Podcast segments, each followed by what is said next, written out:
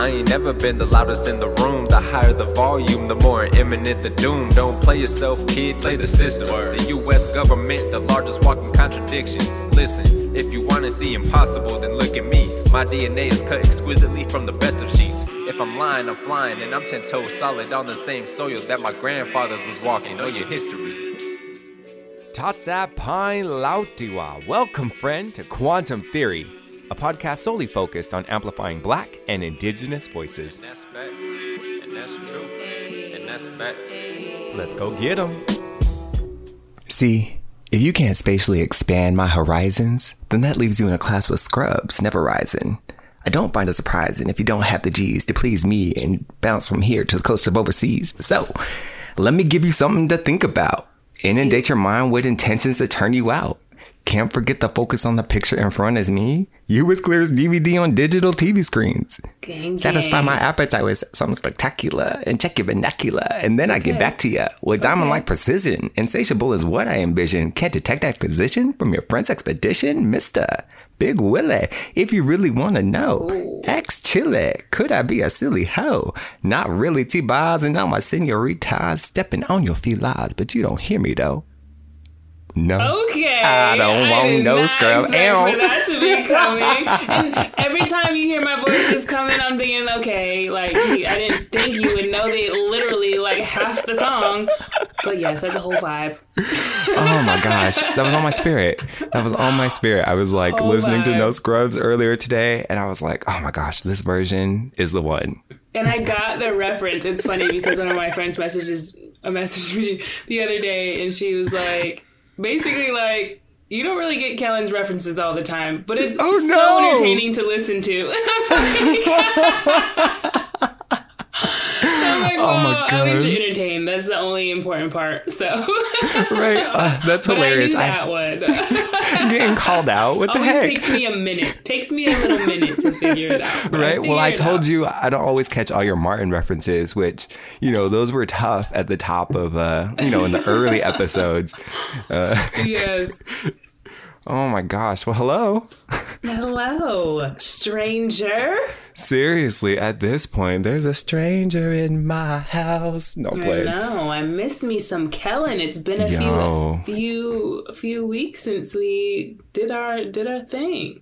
literal few weeks. It's uh been Yes. nearly a month when you do the actual calculation. Yeah, Which is kinda crazy. All good blessings. All good. All good blessings. All Yeah. good vibes. Yes. And what's crazy is that we've been like literally stacked with a lot of dope things going on. And that's, you know, a mm-hmm. lot of the reason that's kept us away from like Yes, coming together to record. A lot of Heck excellence yeah. has been going on between the both of us. So all good things.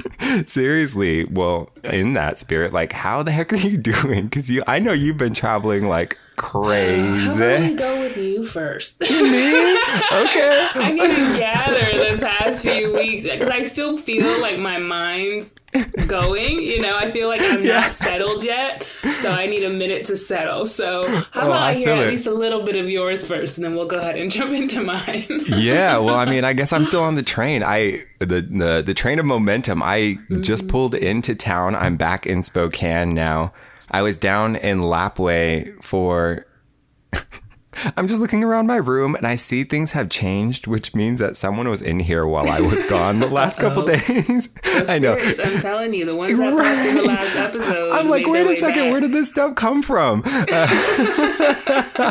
it was probably just my mom. I know, right? Next thing you know, the stick Indians are leaving me gifts in my own room. What the heck?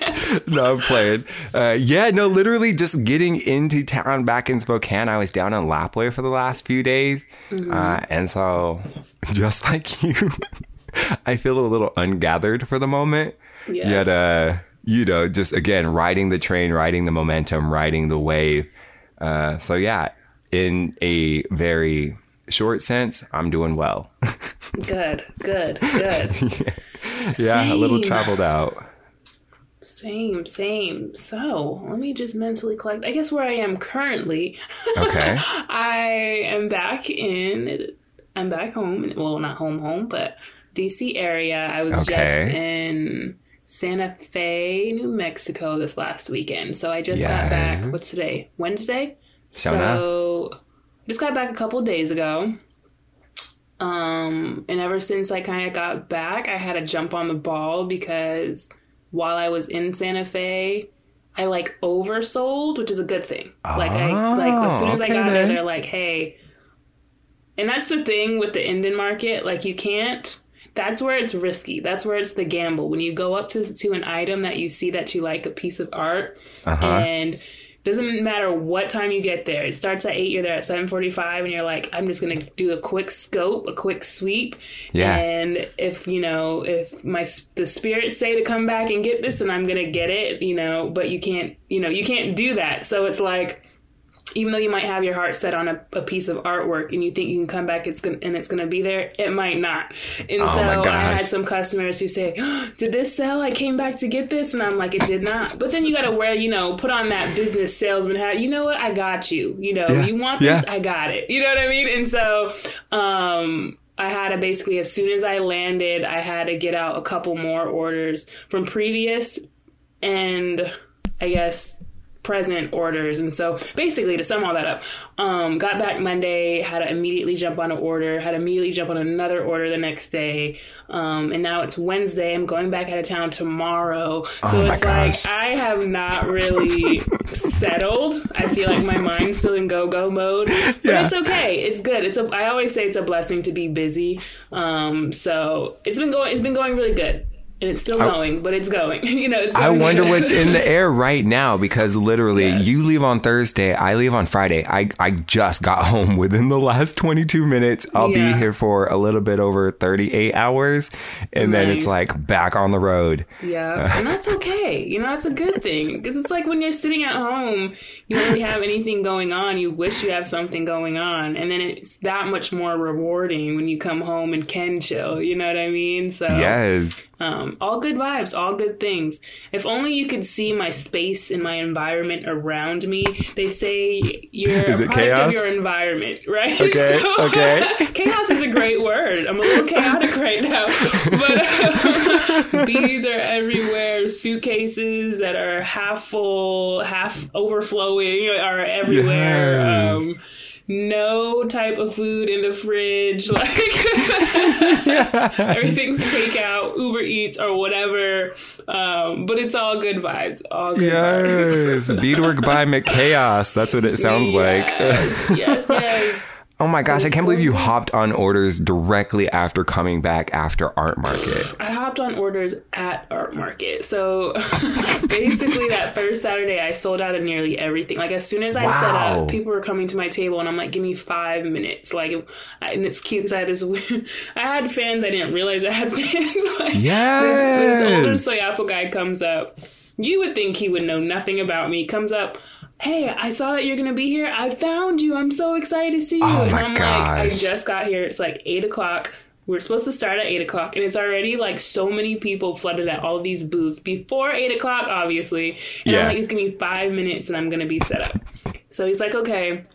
30 minutes, I already got a group of people at my table. And so Wow. like yeah, so I sold out pretty I sold out of a lot within just a couple hours. I was like, well, I better start beading. So I literally was sitting at my booth beading, pumping out stuff. Um, putting on the table, and Oh um, Saturday night I was like, you know what, I, I'm gonna have to pull an all nighter. I mean, that's just what it is, you know. Wow, And so thankfully okay. I didn't do that. I like I was so exhausted from Saturday, and then my little sister killed it at her fashion show. show so that was something we kind of had to, you know, wait for too. So by the time I got back to the hotel, I was just like, I'm gonna get what I can done, but I'm not gonna mentally drain myself. You know, Boom, you boom. you know, and I and I always go by kind of this idea where it's like you're like I think I brought it up in a past episode. You're not doing your best unless you are your best, and so Mm. it's like I went I went as far as I could, and I'm like, you know.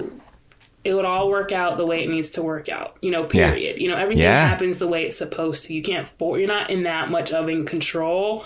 Yes. You know, and so Yes. I didn't pull the all nighter, but I got done what I could. Sunday, and it was crazy. Sunday was my best day because I networked with so many people. I got people who wanted to work with me, and so Oh, of Um, course. where, where did this even all start off? Anyway, but yeah, so basically that's kind of oh the orders. Yeah, so I was beading Okay. at my table. yeah. People were coming up, were like, "Hey, are you working on that? I want this." So I'm like, "Okay." So that's why I'm saying I was beading throughout the entire weekend, Wow. and then beading when I got home. And it's great, you know, it's something I love to do, so I don't mind it. It doesn't feel like like work. Yeah. and I don't ever want to lose that because I love what I do. I mean, that's everyone's goal, right? To Mm-hmm. find something you love to do and it doesn't feel like work, you know. Yes. And so yes. I love what I do, but I make sure I don't exhaust myself either because I want to continue to be in love with what I do. So, um, very, very busy from during, before, for sure, before, during, and after. Um, but I got through it. So you're like, not a single time where I'm not busy. The entire thing is just yes. busy. And it's good. And it's like I try to engage with as much many people as possible. So I try to be as attentive as I can on my phone. But it was very more. It was more important for me to be attentive there and make sure you know, you know, I'm pleasing pleasing the people because it's just, it's an honor that somebody wants my work. You know, Like, Yes. that's a huge honor, and I'm extremely Yes. so much gratitude for that. And just being able to be there was a great experience. So. um so How yeah, does it work, the work? grind. How, how like can you run us through the weekend? Like what does it even look like? I've never been and this was your absolute first time. And right? you know, you got some even attending, shout-outs. right? Me? Yeah, so yeah, so people came to my table and was Come like, on. Michaela, I follow you on Instagram, and I was like, oh hey, and they're like, and Kellen, I follow Kellen on Instagram. He's Ah. like, and they were like, I love his energy. His energy is amazing, and I'm like. Yes, I Mm-hmm. absolutely adore Kellen. I'm so glad you're following him too. So that was really nice. And I had a couple people like, "Hey, Kellen sent us over," but of course they came over when like I had almost nothing on my table, and I'm Oh, like, "Well, all I no. got is this, but I'll be back tomorrow with some more." Like, Okay, yeah, because I was gonna say I did send some of my friends over. I was like, Yeah, you was have to go say hi to Michaela. Please do. One guy came over and he was like, "Hey, Kellen sent us over," and then he's like, "I really like what you like." He clearly followed me because he was like, "I like what you're doing with shell discs, and I like what you're doing with this." Yes. And then the guy goes, "Oh, this is her," and I'm like, Yes.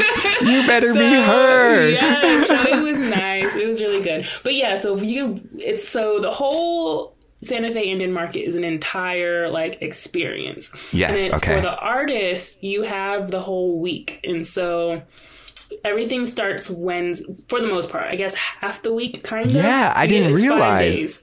Oh my Yeah, gosh, that's so so- cool. So Wednesday they do the best of show submission. So that's when you see ribbons on all of the artwork of the winners of the best of their category, the best best of the overall shows. There's so many different categories. And so you bring you you submit your best of show piece on Wednesday. And they Okay. have to have the physical piece. Um, so I have a story about that as well. But Yes, so excited. It's not a good one. But Hey, I'm so excited. but, um, but um, yeah, so Just to Wednesday's the best of show submission.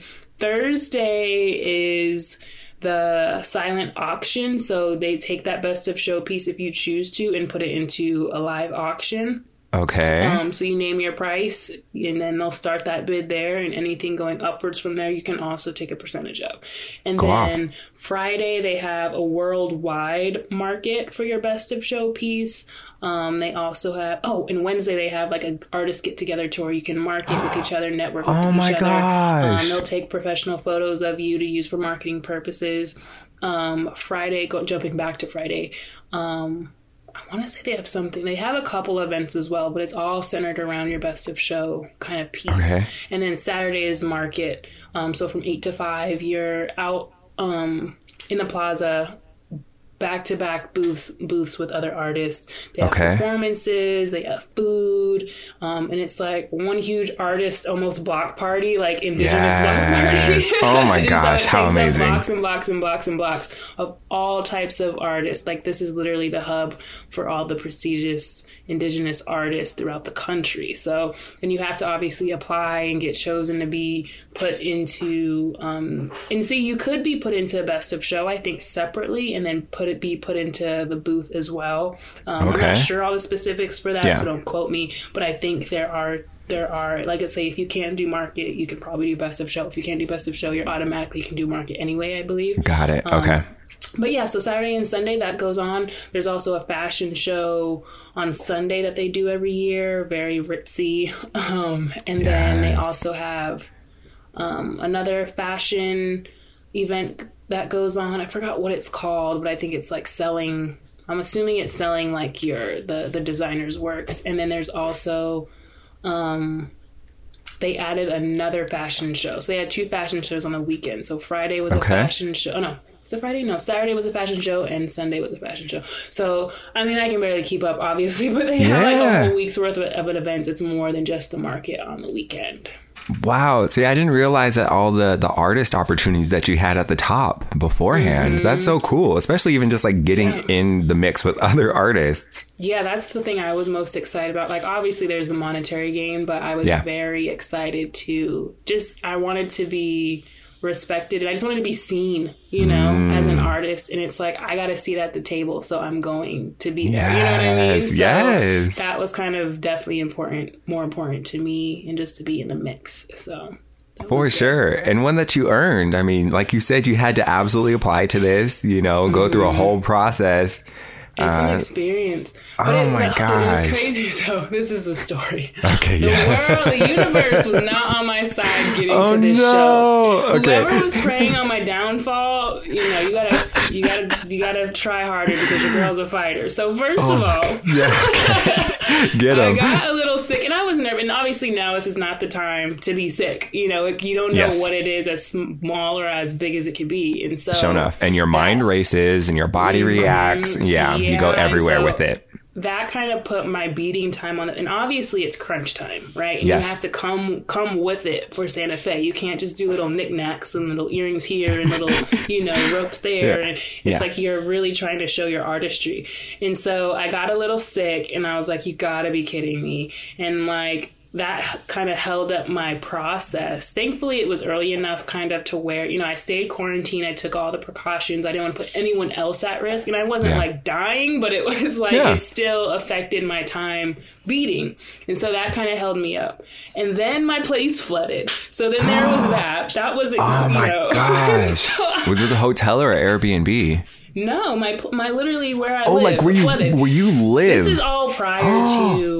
Prior Oh my gosh, Santa I thought you Fe. were talking about the- literally within a week before Santa Fe. All this stuff is going down. Ah! oh my gosh. Okay. And oh no. yes, and then I was supposed to take a COVID test, and Uh-huh. there, like, literally thirty minutes before my test, it canceled. So I'm like, well, what? What do I do? You know? Yeah. And so, like I said, I played it as safe as possible. I was like, okay, I don't have any more symptoms right now. I've been quarantined.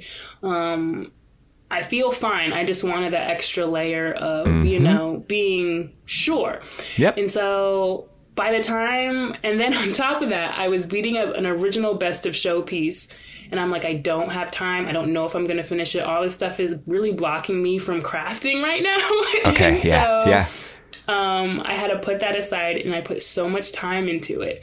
And I was like, I'm gonna have to stick with what I know. So I created a best of show piece literally hours before it needed to be submitted. Oh and so gosh. normally you're just supposed to show up and bring your physical piece on Wednesday during your time slot. Well, I get an email the day before that morning. It was like, we need your best of show pieces by today. And so, Ah. first of all, I stopped my original piece because I knew it wasn't going to be done on time. So, and I didn't have another piece to do. So, I whipped up a medallion within a few hours. What? Submitted it, yep. Submitted it online. This is something new they're doing. So I'm like, of all years, of course you would do it right now. On top of that, I lo- I ran out of beads for the original best of show piece. So that's why I had to jump on the next one as well. So my mom like overnighted me some beads, but it still Yeah. wasn't, you know, in enough time. So I whipped up the medallion, submitted it. Literally, and I didn't know if it was going to be ready, so I didn't want to Mm-hmm. buy my airline ticket. Buy my airline ticket hours before the flight left because I had to I had to finish the best of show piece. So I was Uh-huh. like, I'm getting my ticket immediately as soon as this piece is done. So then Yeah. that way I know I I got a piece done and I can bring it on Wednesday. Yeah, Otherwise, yeah. you don't have to be there until Saturday. And so Oh, I got okay. the piece done. I get online. Look at the tickets. There's one ticket left that got me there in time to Albuquerque. Oh got my ticket. Get on the plane, get there, whatever. And then um, right at my layover, the flight before Albuquerque, I um, and this is such a stupid mistake on my part because I fly so much. I'm like, I'm really hungry. I didn't sleep the night before. I need to grab something to eat. Grab some food. I'm like, oh, I got time to sit down and eat it. And I'm Yeah. right by my gate. I'm like, oh, okay, leave, leave in about five minutes. Let me throw, you know, get my garbage in the garbage and go walk to my thing. Walk to my gate. Get to my gate. Plane sitting there. Lady comes in and says, you can't come in. No.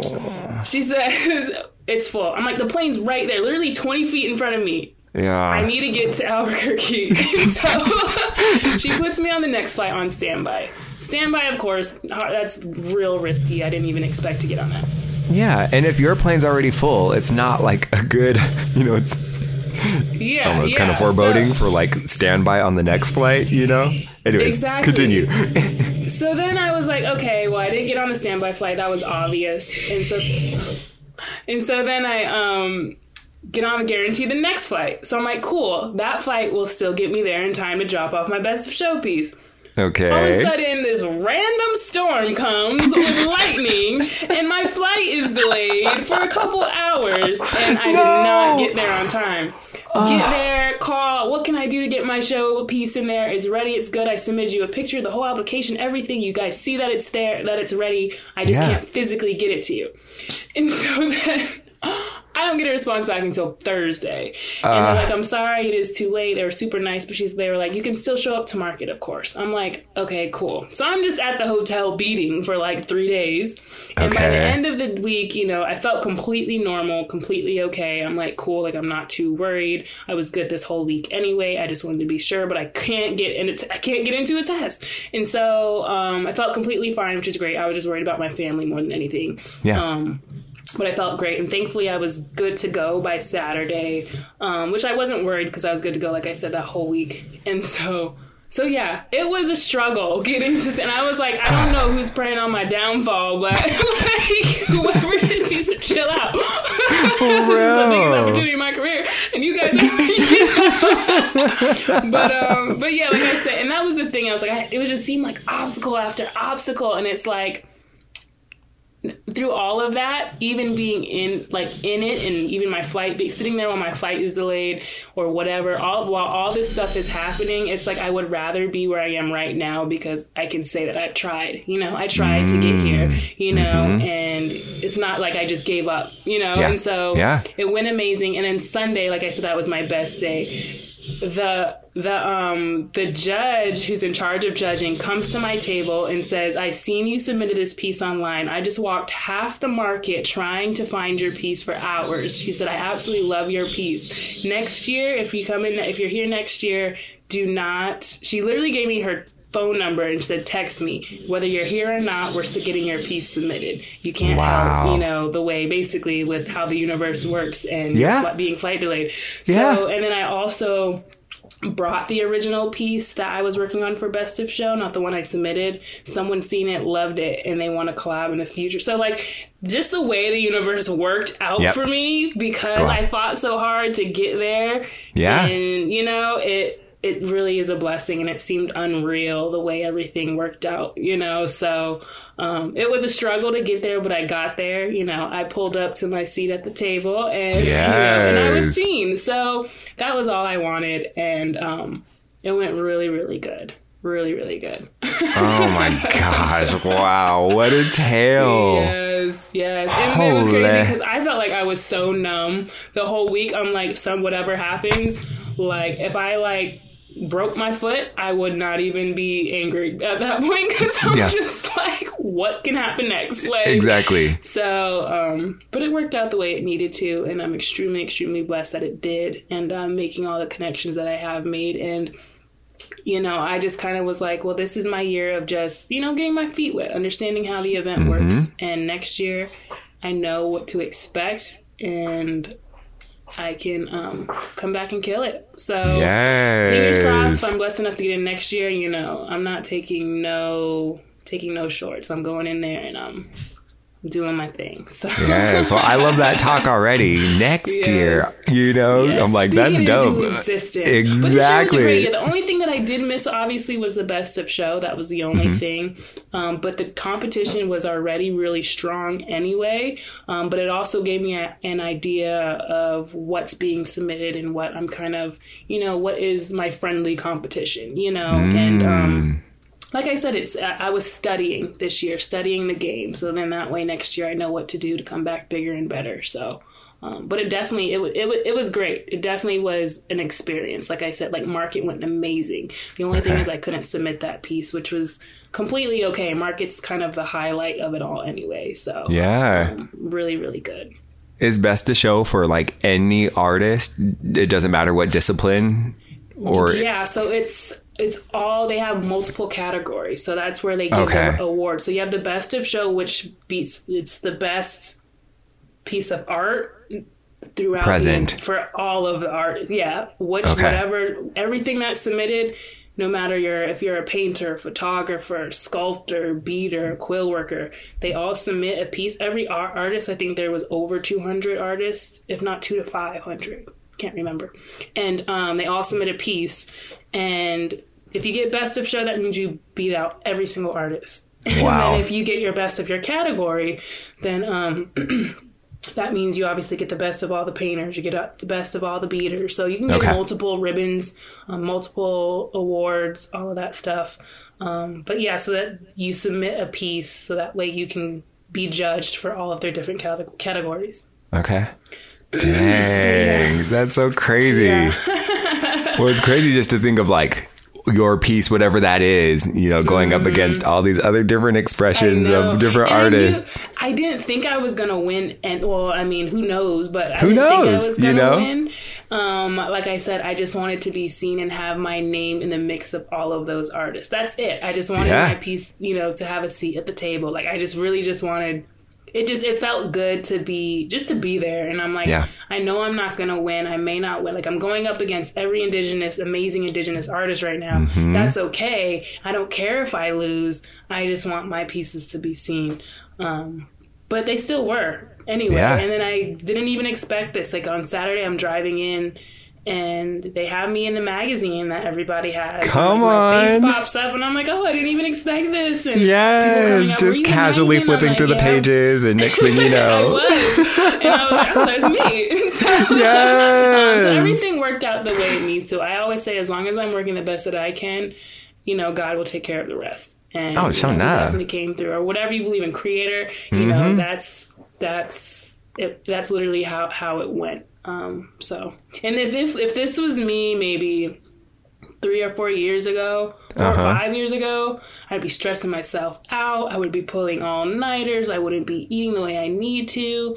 Um, and who knows if that would have been my my outcome? Because then I wouldn't be good enough to speak to people. I wouldn't be good enough, you know. yeah. No, who knows what could happen? I could have passed out or whatever. So it's like I really mean it when it's like no matter what situation that you're in, you're not doing your best unless you're your best. You Yeah. know, and everything will work out the way it needs to, but you have enough, have to have enough trust in yourself. You know, yes, worked out good.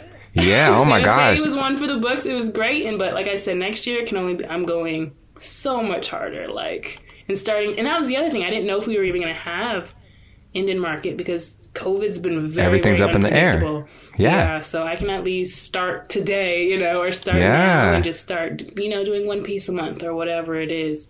Just being ready. So. But I mean, I was ready. Don't get me wrong. I just, Yeah. I just know I can go so much harder. But your girl went Exactly. through some obstacles. She had a whole track race at the Olympics. I I'm swear. saying. I was like, that's like sounds like a American Ninja Warrior. Like just the lot. level of of challenges in was front of you. gotta be kidding me. Oh my gosh. Oh, that's But crazy. Well, you had more than a seat at the table, clearly, because people are coming up and being like, I was looking for you. That's so cool I to hear. surprised. And I feel What were your conversations like? It was. Oh, I sorry. mean, it's, You're, like, no, no, no. I'm just saying it was. It's funny because people come up to me and know me, but I have no idea who they are, and I want Mm-hmm. to know them. So it's like you just immediately have to put on that face because you don't want them to feel like, you know, she's nothing of what I expected. She's very Uh, standoffish or whatever. So I try to act, I not act, well, kind of. I try to, well, not act. I try to be as relatable as possible and just Mm-hmm. stimulate some amazing conversation. Because when it comes down to it, business, you're not in the you know money business or the sales business it's the people's business you know Yep. and so i try to just be a people person and you know and let them kind of control the conversation and you know i'm just sit back and listen and be honored enough that you know that they know me but um yeah, I'm trying to think of the conversations that I had. Some people came up and just were super excited. I follow you on Instagram, or um, I seen you in the magazine. I wanted to find you, or I had my customers come back and say, I got like 10 or 15 compliments on this piece. I've been sending everyone your way. Like, it was just, it was so overwhelmingly, overwhelmingly amazing just to know that, you know, I'm leaving my mark on the world and, Yes. you know, in the little ways that I can. So, um, went really, really, really good. And I, like I said, it's, I'm really just grateful. Like, I'm Yeah. just mounds of gratitude. So, it went really good. That's so awesome. Well, I was literally down, like I said, in Lapwai uh, just this past few days.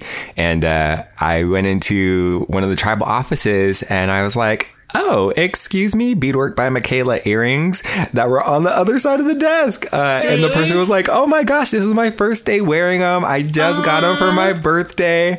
Uh, and I was like, Oh, yeah, I, I recognize that beadwork. That is Michaela Thompson. Uh, and she was so happy to be wearing them. And like I said, she literally, it was her first day wearing them. And That's yeah, it was like top of the morning. I was like, Oh my gosh, just seeing uh, Michaela stuff out left and right. And so you are, you're out there changing the world. You're out there adding to people's One days. at a time. Yeah. well, that's the thing. It's like, and I had someone come up. I was like, "Hey, we want to work with you, or we want to um, work with you somehow moving forward." And she's like, "We like to promote women-owned businesses, and you know those that are doing."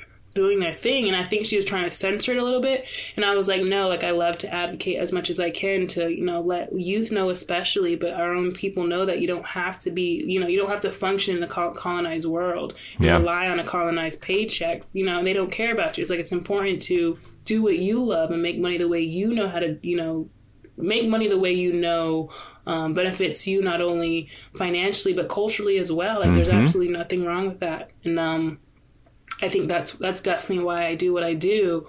But that's also a message that I'm trying to push too. And so it was just amazing to be there and see all these other artists around me doing the exact same thing, you know. And and some artists don't do it full time. You know, I chose to do it this this year full time, and it's been the most rewarding year to date. You know, hopefully that's continues. I'm blessed enough for it to continue that Yeah, way. yeah. But um, we need more people to do to do to do what they love like i said and kind of stick to stick to their tradition not traditions but you know establishing new traditions but within their own you know culture and tribe and you know Yeah. whoever you are whether you know literally whoever you are any black or brown person it's like you don't need to have certain crutches anymore. You know the world's constantly evolving you know. This isn't the 1940s 50s or 60s anymore. There's mounds of mm-hmm. opportunity right now and you can literally get paid to do what you love and it's time to start you know making those changes and reclaiming you know what's ours and how we operate but um, Yeah. but yeah Yeah, that's so cool. I had a conversation with a group of artists yesterday, uh, musicians, visual artists, performers, and that was one of the main takeaways that came from the conversation was how there's a s- space for all of us. You know, there is an abundance of space and opportunity for us all to grow and for us all to thrive.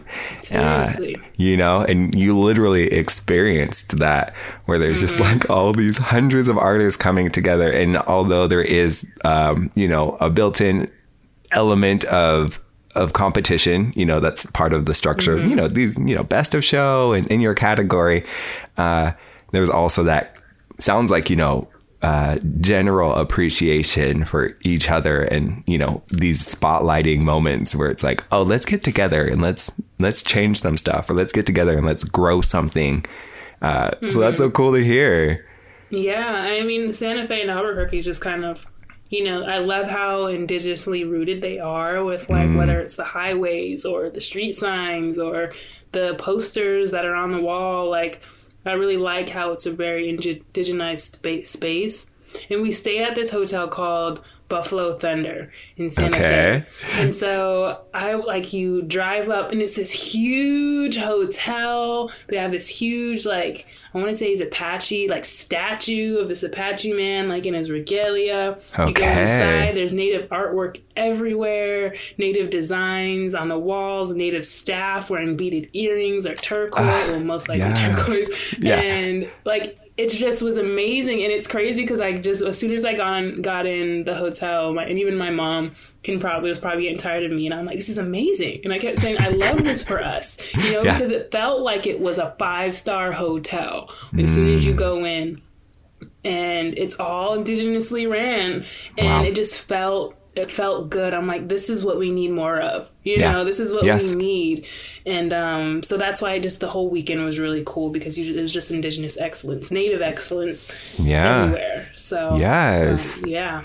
that was the high that was the major highlight for sure Man, that's so cool to see the connection to land and for it to be like physically present everywhere. You know, Yeah. it's like the the real we are here. yes, mm-hmm. yes. You know, because we don't see that everywhere. not at all Oh my gosh. Well, Good. It was a busy weekend, and like I'm terrible at taking pictures on trips. Like I really do try to focus on being as present as possible. So Yeah, that's beautiful. Pictures. That's beautiful, though. Pictures and it's just food. Like, Well, that's your favorite thing, though. yeah, but, uh, but it was it was an amazing, amazing, amazing weekend.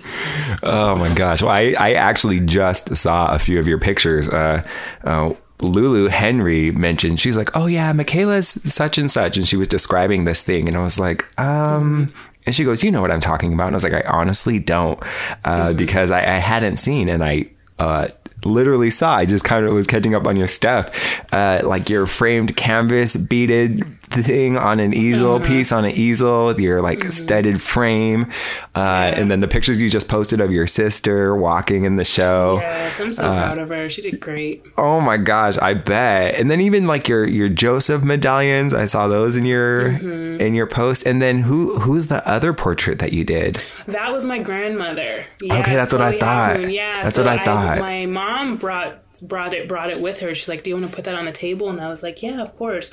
Because just I mean, some work that and another item wasn't for sale. It Yeah, was just display. showpiece to show you know what I'm capable of doing, basically. Yeah. And so. And it was good to have her on the table because it was like, okay, you taught me how to do this, you know, and this is where mm-hmm. we're at. And Yeah. so, and so, so the the, the, the, the medallion's on the table. The Soyapo man comes up, looking at everything, and he's like, "Ooh, who's she?" And I was like, "Oh, that's my grandmother." That's and my mom was sitting right there. I was like, "That's my mom's mom. She taught me how to bead." He's like, "So we're going through all that," and he's.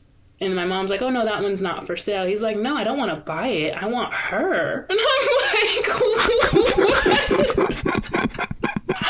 Wait, I what? was like, well, I'm glad my, you know, my beadwork is, you know, she's very attractive through the work. Like I must have did a good job, but she's not up for grabs either. oh my gosh. Out here trying my to cuts up Chloe would be like, you know, she would get a kick out of that. Oh And my I'm like, this gosh. trying to flirt with my grandma. For real, what Like- kind of twisted Tinder is this? I know. um, but yeah, so I had that portrait on there. And it's funny because people were really going after the ones that weren't for sale. And like, um, one of my other customers submitted that um, fire colored large Chief Joseph that I made probably like five, six, maybe even seven years ago. And I had another mo- most most current one, the one that I made for best of show, basically that one with all like the stone beads, the elk teeth, and all that other stuff. And everyone wanted to buy wanted to buy the the one that I made seven years ago. And I'm like, well, at least I knew I was that. You know, I'm I was Yeah. at least that good back then. So I most definitely did not give myself you know enough credit back then.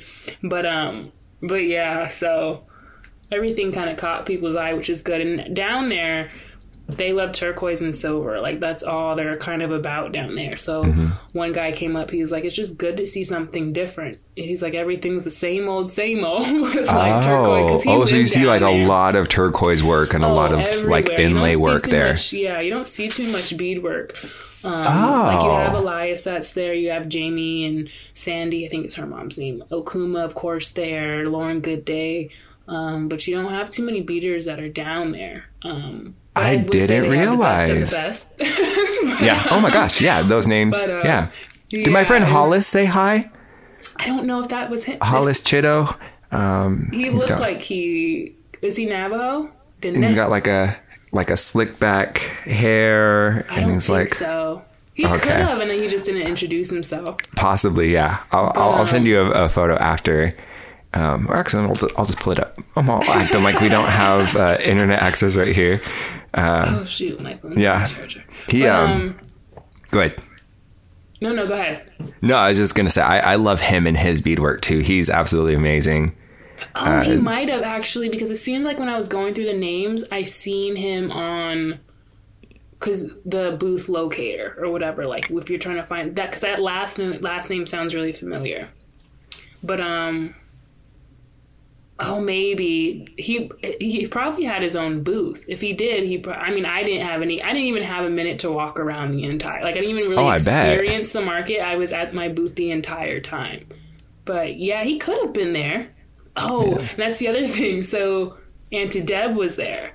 Deb Haaland was there. So Ah, I'm sitting there at my booth, and next to me, he did turquoise and silver. Super nice guy. Um, I would shout him out. I think his name's Albert Lee. He's a really Okay. cool guy.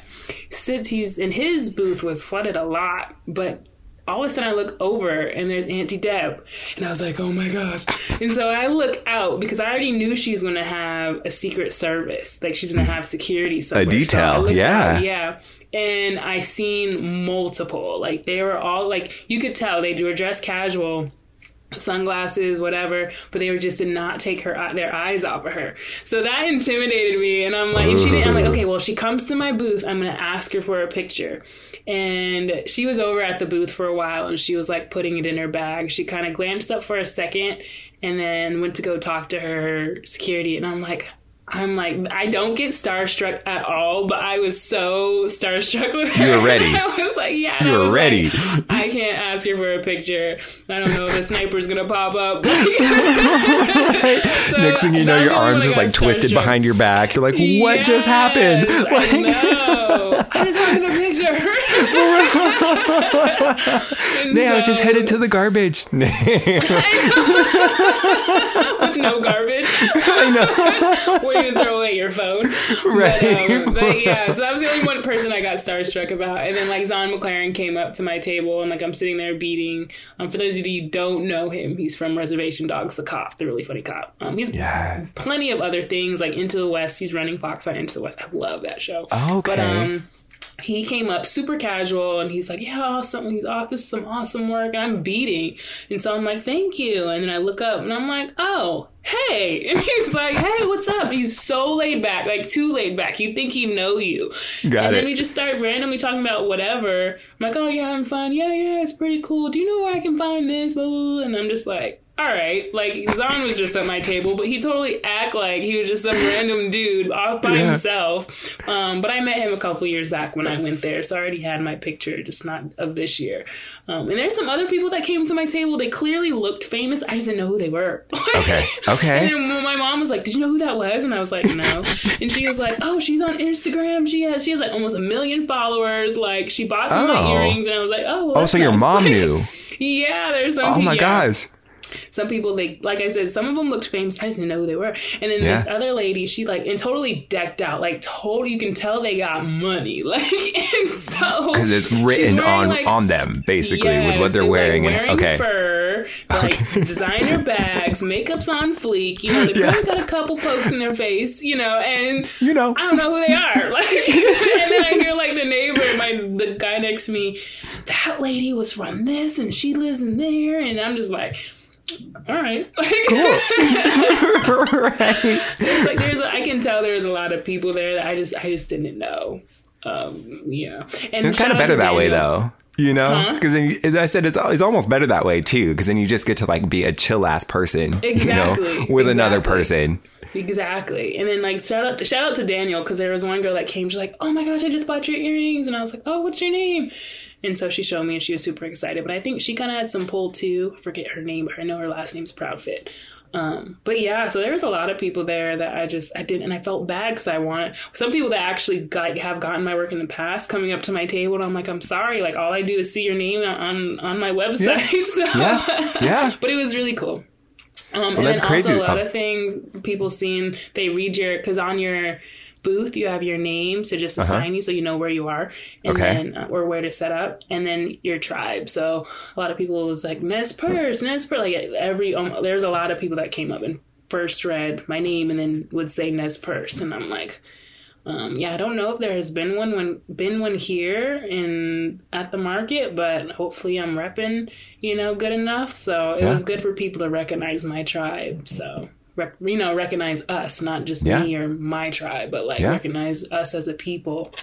So that was cool. Out here. Look at you out here. Ah, that's so Trying. I felt dope. such like a newbie, like the baby of the market, but I think I pulled my weight enough. I did good.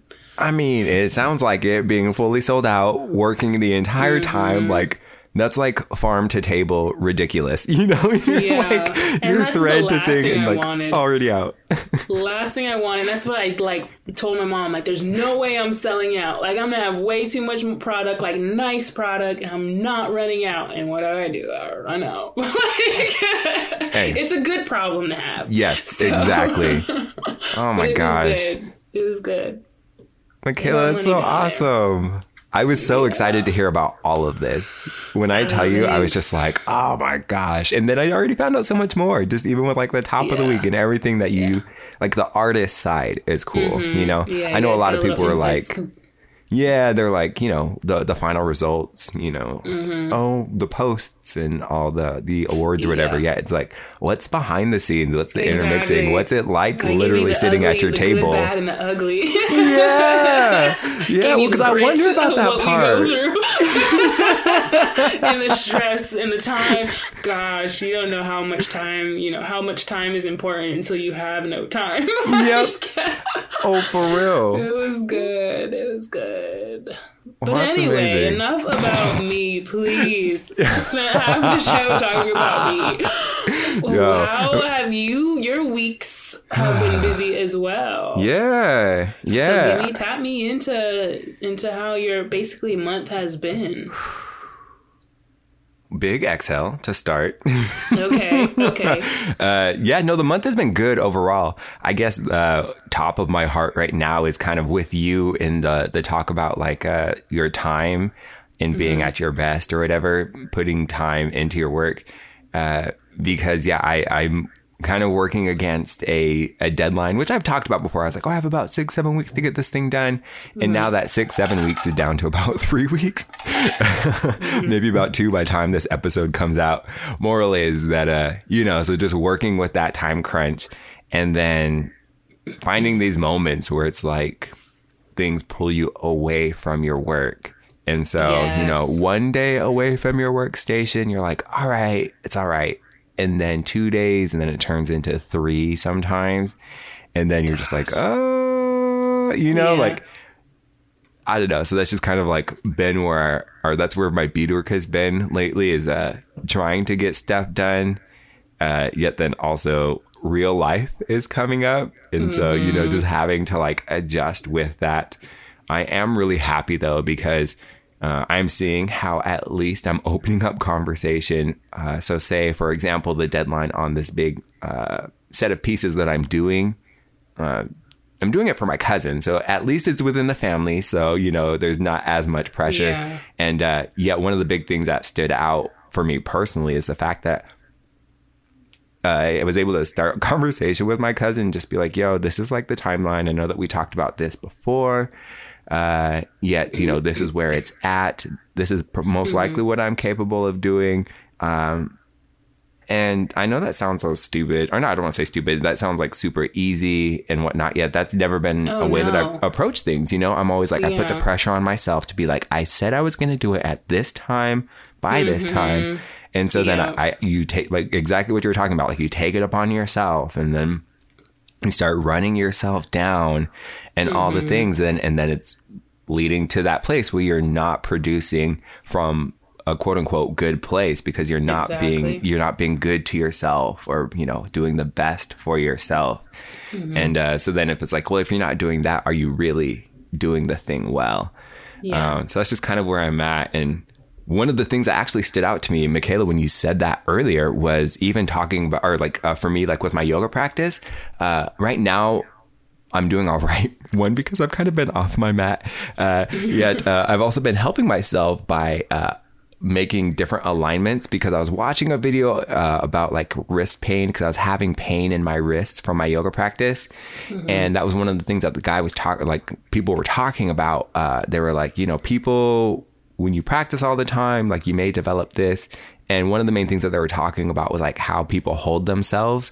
Uh, so like the big thing that I've made an adjustment with is like holding my core a whole lot more and trying to lift myself out of my core. So like bringing my belly button in and whatnot. So I'm not sinking all my weight down into my palms, which then hurts my wrist because I'm sinking all my weight down into my wrist like dead weight uh, rather than trying to like lift myself up and make myself as light as I can in my wrist by supporting myself.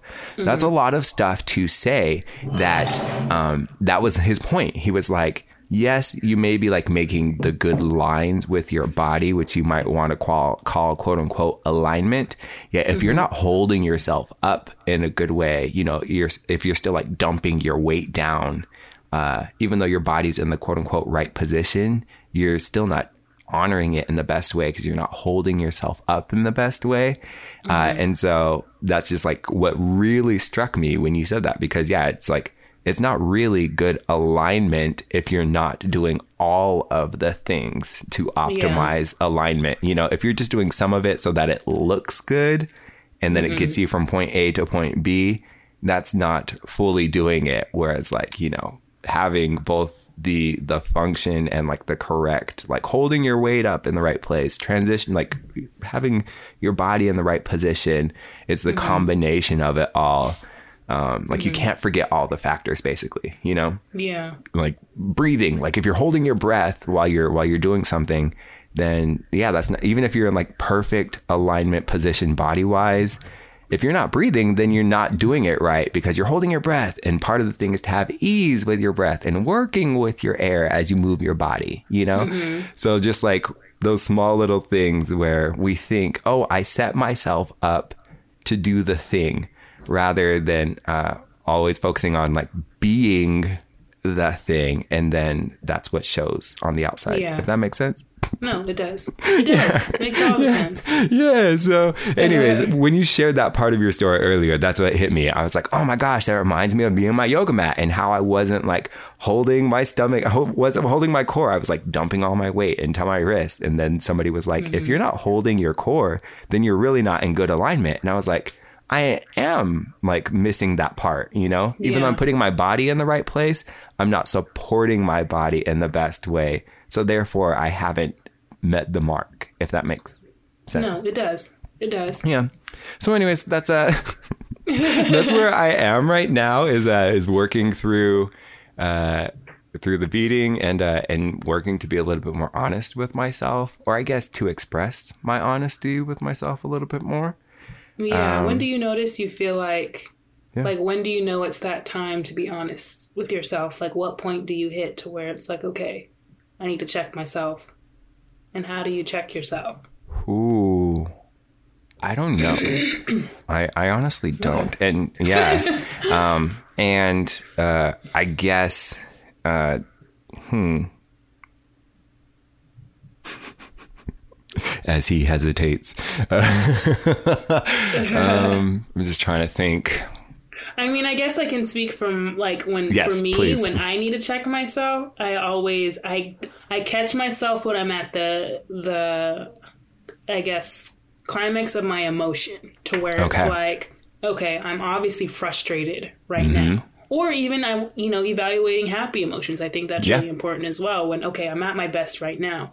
I step outside of myself in a sense and I say as if I was watching myself, right? Or if I'm mm-hmm. the other person you know, that I was gonna go to, you know, to where Yeah. it's like everything's figure outable, chill out, go do this, take a walk, or hey, if you're exhausted, just drop your beads right now or whatever you're doing, put it down, pick it up tomorrow so that way you don't fall out of love of what you like to do or you mm. lose happiness or lose yourself more importantly Yeah. in that project. So it's always at the root of emotion. I've gotten very good at kind of feeling my emotions and understanding them and knowing how to deal with them. So when I hit that moment, I just kind of take a minute, pause, step outside of myself, and Yeah. deal with the situation as if I was giving myself advice, I guess, in a way.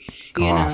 know. Um, but I like how you were saying with your like your cousin's project, how you, you were like how you said um, you know, this is where it's going, this is where it's been. I know expect it to be here at this time. I never could used to do that. And Mm-hmm. Yeah. now I can do that to say, hey, I'm really sorry. I really appreciate your pa- appreciate your patience, but hey, it looks like I'm just need a few more days, or I might need another week, you Yeah. know. And I could never do that. I would literally stay up for multiple days, not Yep. even take a minute, not talk to anybody, Yep. and it's just creates more isolation, more frustration. It's not healthy mentally Yeah.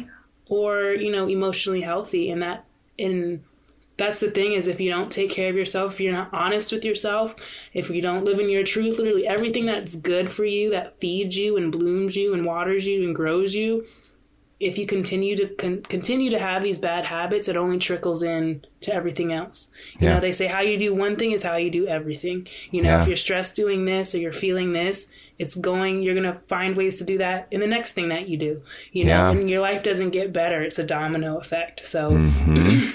It's very important for me anyway to step outside of myself and really pay attention to you know my feelings and how I'm how I'm operating. You know. Yeah. Well, it really is like one the way you do one thing definitely shows and the way you do other things for me it shows up in cutting corners. I notice when I cut corners that then it, it bleeds into other places. You know, if I don't make my bed uh, consistently, then at some point my room will most likely get messy. You know, when my room gets messy, then I, you know, don't do as much work because then I want to I want to clear a certain space to do something or you know like Yeah. when one thing goes then another thing goes and another thing goes. I I don't eat as healthy. I don't do whatever it is because I allow myself that that practice of of cutting corners. Whereas I find like say um I don't know, like a, a dish in a sink, you know, rather than walking past it, you know, I'm like, okay, there I am. I'm cutting a corner. So then I'm going to walk past something else in my life. Whereas Yeah. if I stop and I do the 45 seconds to like 90 seconds to wash the thing, put it away, uh, then I'll most likely take those moments elsewhere, you know, when it's, when it's a choice between like just getting up and going or like getting up and at least arranging my bed or putting at the end of the night, like putting my shoes back in the exact same place or my clothes back uh, wherever it may go, you know, uh, like a jacket, going hanging up a jacket rather than like sitting it on a chair in my room. Um, just that small little action. Yes, it's accomplishing this thing of you know putting something away, but are beyond that, it's uh, reinforcing the practice of what you're saying. You know, it's like how you do one thing is most likely going to show up in how you do another. Yeah. Yeah. And that's the thing. And that's I'm reading this book um, about habits called Atomic Habits. A very very well known book. But um, that's what they say. It's like that's what it all comes down to. The littlest things that you do to how you wake up. You know what foot hits the floor first, or making your bed, not making your bed, or whatever. It's all habits, and that's one of the thing they one of the things they say is it's to try to stack your habits to where okay if i'm making my bed i can also brew my tea in the morning because i know i want to make sure i have tea or you know if i'm not a good like i know for me i'm not good at eating breakfast. So as soon mm. as i get up i immediately start my tea put my bagel in the toaster or whatever Yeah. and while that's getting ready, I'm making my bed, brushing my teeth, washing my face, going to the bathroom, and then by the team, by the time my tea is ready to drink, and after it's you know cool enough to drink, I just knocked out all these habits, all these Yeah. different things, you know. So Yeah. it all comes down to habits, and it, some of them require you know even mental habits of how Mm-hmm. you think, you know, what what what direction you want to think or whatever, you know, it's it all comes down to habits and you know making sure that you're establishing the correct ones. yeah, for sure. All of that. All of that. And and that's low key kind of why I hesitated when you asked that question because right now currently I haven't seen evidence like or I, I can't pull up evidence of like how I how I stop myself or how I think of these things or whatever. Um and uh, then then I hesitated too because then again, I think of within the past few weeks, um, I had like a pretty like challenging moment personally. Um, that your question, I was just like, ah, um, and so like I guess a three second pause for you know anyone who um, may not enjoy hearing uh, you know hard times or somebody sharing stories about like personal struggles. Uh, and if so, if that's your case, uh, you know, don't let me um, you know, I don't want to say bring you down yet, you know, um, awaken anything in you that you're not welcome for or you're not open to. Um, so there's the pause. And I guess fast forward a few seconds if you want. Uh, however, um, yeah, so uh, about two weeks ago, I, I, had a really bad moment, uh, a really bad, like, mental breakdown moment. Uh, and I was just in a very, very, very dark space and it came out of nowhere. It was just like the top of the day. Uh, and then just like things just kept crashing in. This is all internal, you know. It's it's it's mm-hmm. the extent, uh, kind of like you described at the top of the show. There's these mm-hmm. external challenges that uh, you know impede what you're trying to do. You're working on a time limit. You're working to get things done. You're goal oriented to, or you know, you're you're working to get things done. Basically, that's all you need to mm-hmm. say. Um, and then things come in your way.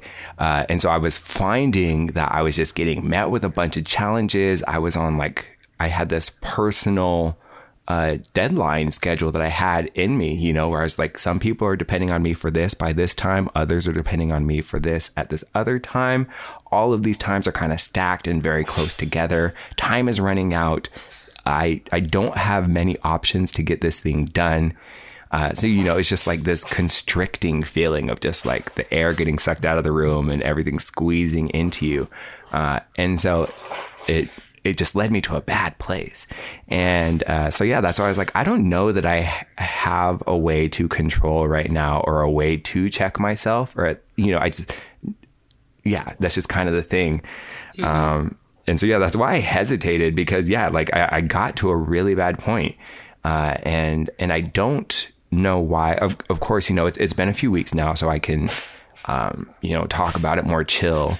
Uh, however, you know, just, I just wonder about that because here there's these things that come up in my life and, you know, they're not related to me. It's not a, a reflection of who I am just as much as my thoughts aren't who I am.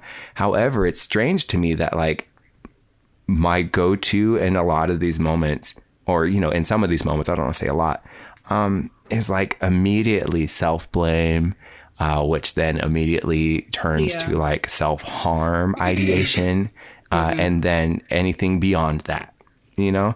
And it just, it boggles my mind. I wonder about this. Like, why is it that when something doesn't go right uh, in these quote unquote high pressure situations, that like the first inclination that comes up within me is like, go hurt yourself you know mm-hmm. like go do something that is going to like bring you pain uh and and and it, i don't know i don't get it uh mm-hmm. so yeah like uh luckily or i give thanks for the fact that you know since this very hard point that i processed through i've been surrounded by like family down you know the universe mm-hmm. literally like conspired to put people in my path physically uh, who love and care for me. Uh, and so I didn't have any option outside of being present with these people that mean so much to me. And I had no other option other than to, to be open and receiving their love. You know, the universe literally like put people in my physical space stacked back to back to back to back. Uh, and you know conversation calls all the things so i've just like been absolutely surrounded in love. So that has really helped me to like um, process through. However uh, i still don't know you know how to check myself or in what capacity I can do so in this moment, you know, because here I am, I'm just like, dang, like literally under two weeks ago, I wasn't able to do that. You know, sometimes I have a really good, healthy practice where, you know, my self esteem and all my, all my inner thoughts and expressions are in a good, steady, healthy place, you know? And then I have these other times where it's completely unstable and I feel like I have absolutely no hope. Uh, and it's like zero and below, you know, like there's, Yeah. there's like literally no hope. Uh, so yeah, that's why I hesitated earlier too, because I was just like, I, uh, you know, because I'm just kind of like in a weird place right now where, you know, I want to say that I can call myself on these things, and I want to say that like I'm being good to myself. Uh, yet, I don't know, it's not really showing up, or I don't know. You're human. I mean, that's extremely, extremely normal. And I think that's Yeah. one thing that a lot of people don't give themselves credit for when they're going through certain moments is that we've all felt these moments. It's just many people don't speak about them and some people do. And I think the hardest thing with giving advice or, you, you know, all, all you can do is tell your experience because Yeah, um, there was something Will Smith said as to where he doesn't really give advice because it's very egotistical to mm. Say, hey, this is how I reacted, therefore you should act like me and you can be just like me. You know, and that's mm. not that's not how it works, you know. I think all you could do is share your experience and by you sharing it right now and just saying, Hey, you know what? Sometimes I don't know what to do. Sometimes I do feel hopeless. Sometimes, you know, I want to go deeper because I don't know how to label it. And that was one thing I know for me and my therapist is when I would approach her with the issue or like I just can't shake this or I don't understand why, you know, I don't know how to deal with this. And she's just like, Michaela, you feel like you're so used to being that go-getter and mm-hmm. fixing everything mm-hmm. and you're at a position to where you can't necessarily fix this because you can't control the other person or you can't control the outcome or you, you don't know you know you can't control this situation. You know you're not in control of it. And then i think as frustrating as that that may have been to hear it taught me how to just let go and to realize that's why i say every time i start getting down on myself or something might bother me i say there's so much power in being present that's my mantra and I just mm-hmm. focus at where I'm at, who's on, who's around me, and find the positives. Like every morning, I write down gratitude. I remember those the gratitude I write down, so that way, if I am having a slip up moment, you know, you know, it's not that bad. You know, I'm grateful because I still have this, or you know, no matter how big or small it is, whether it's family, whether it's the sun shining, whatever it is. If you wrote it down, like, hey, I'm grateful for this, it brings me back out of that slum I was feeling and saying, hey, it's not as bad as it seems. You know, Yeah. I still have tomorrow. I still have the next minute. And that's one thing that I think is extremely, extremely hard to get out of is, you know, down talking yourself and that self confidence being at an all time low. Um, and just beating yourself mentally and sometimes physically. Um, and, and that's the, that's the hardest thing to get out of. Um, I didn't realize I was really, I mean, none of us is really out of it, out of it. You know, but you can have control over it. And that's why I say I pay attention to my emotions and step outside of myself because mm-hmm. I'll stop when I just feel mounds of joy. You know, the days can be just going normal and I feel if I feel joy in any way, I stop and I write it down. Or I'll say, mm. I want to remember this moment. And when I am kicking myself, when I am feeling upset, I get that instinct to just do something. Don't sit here and try to feel this feeling and let it consume you. I wrote down what brings me joy. I'm going to go do that right now.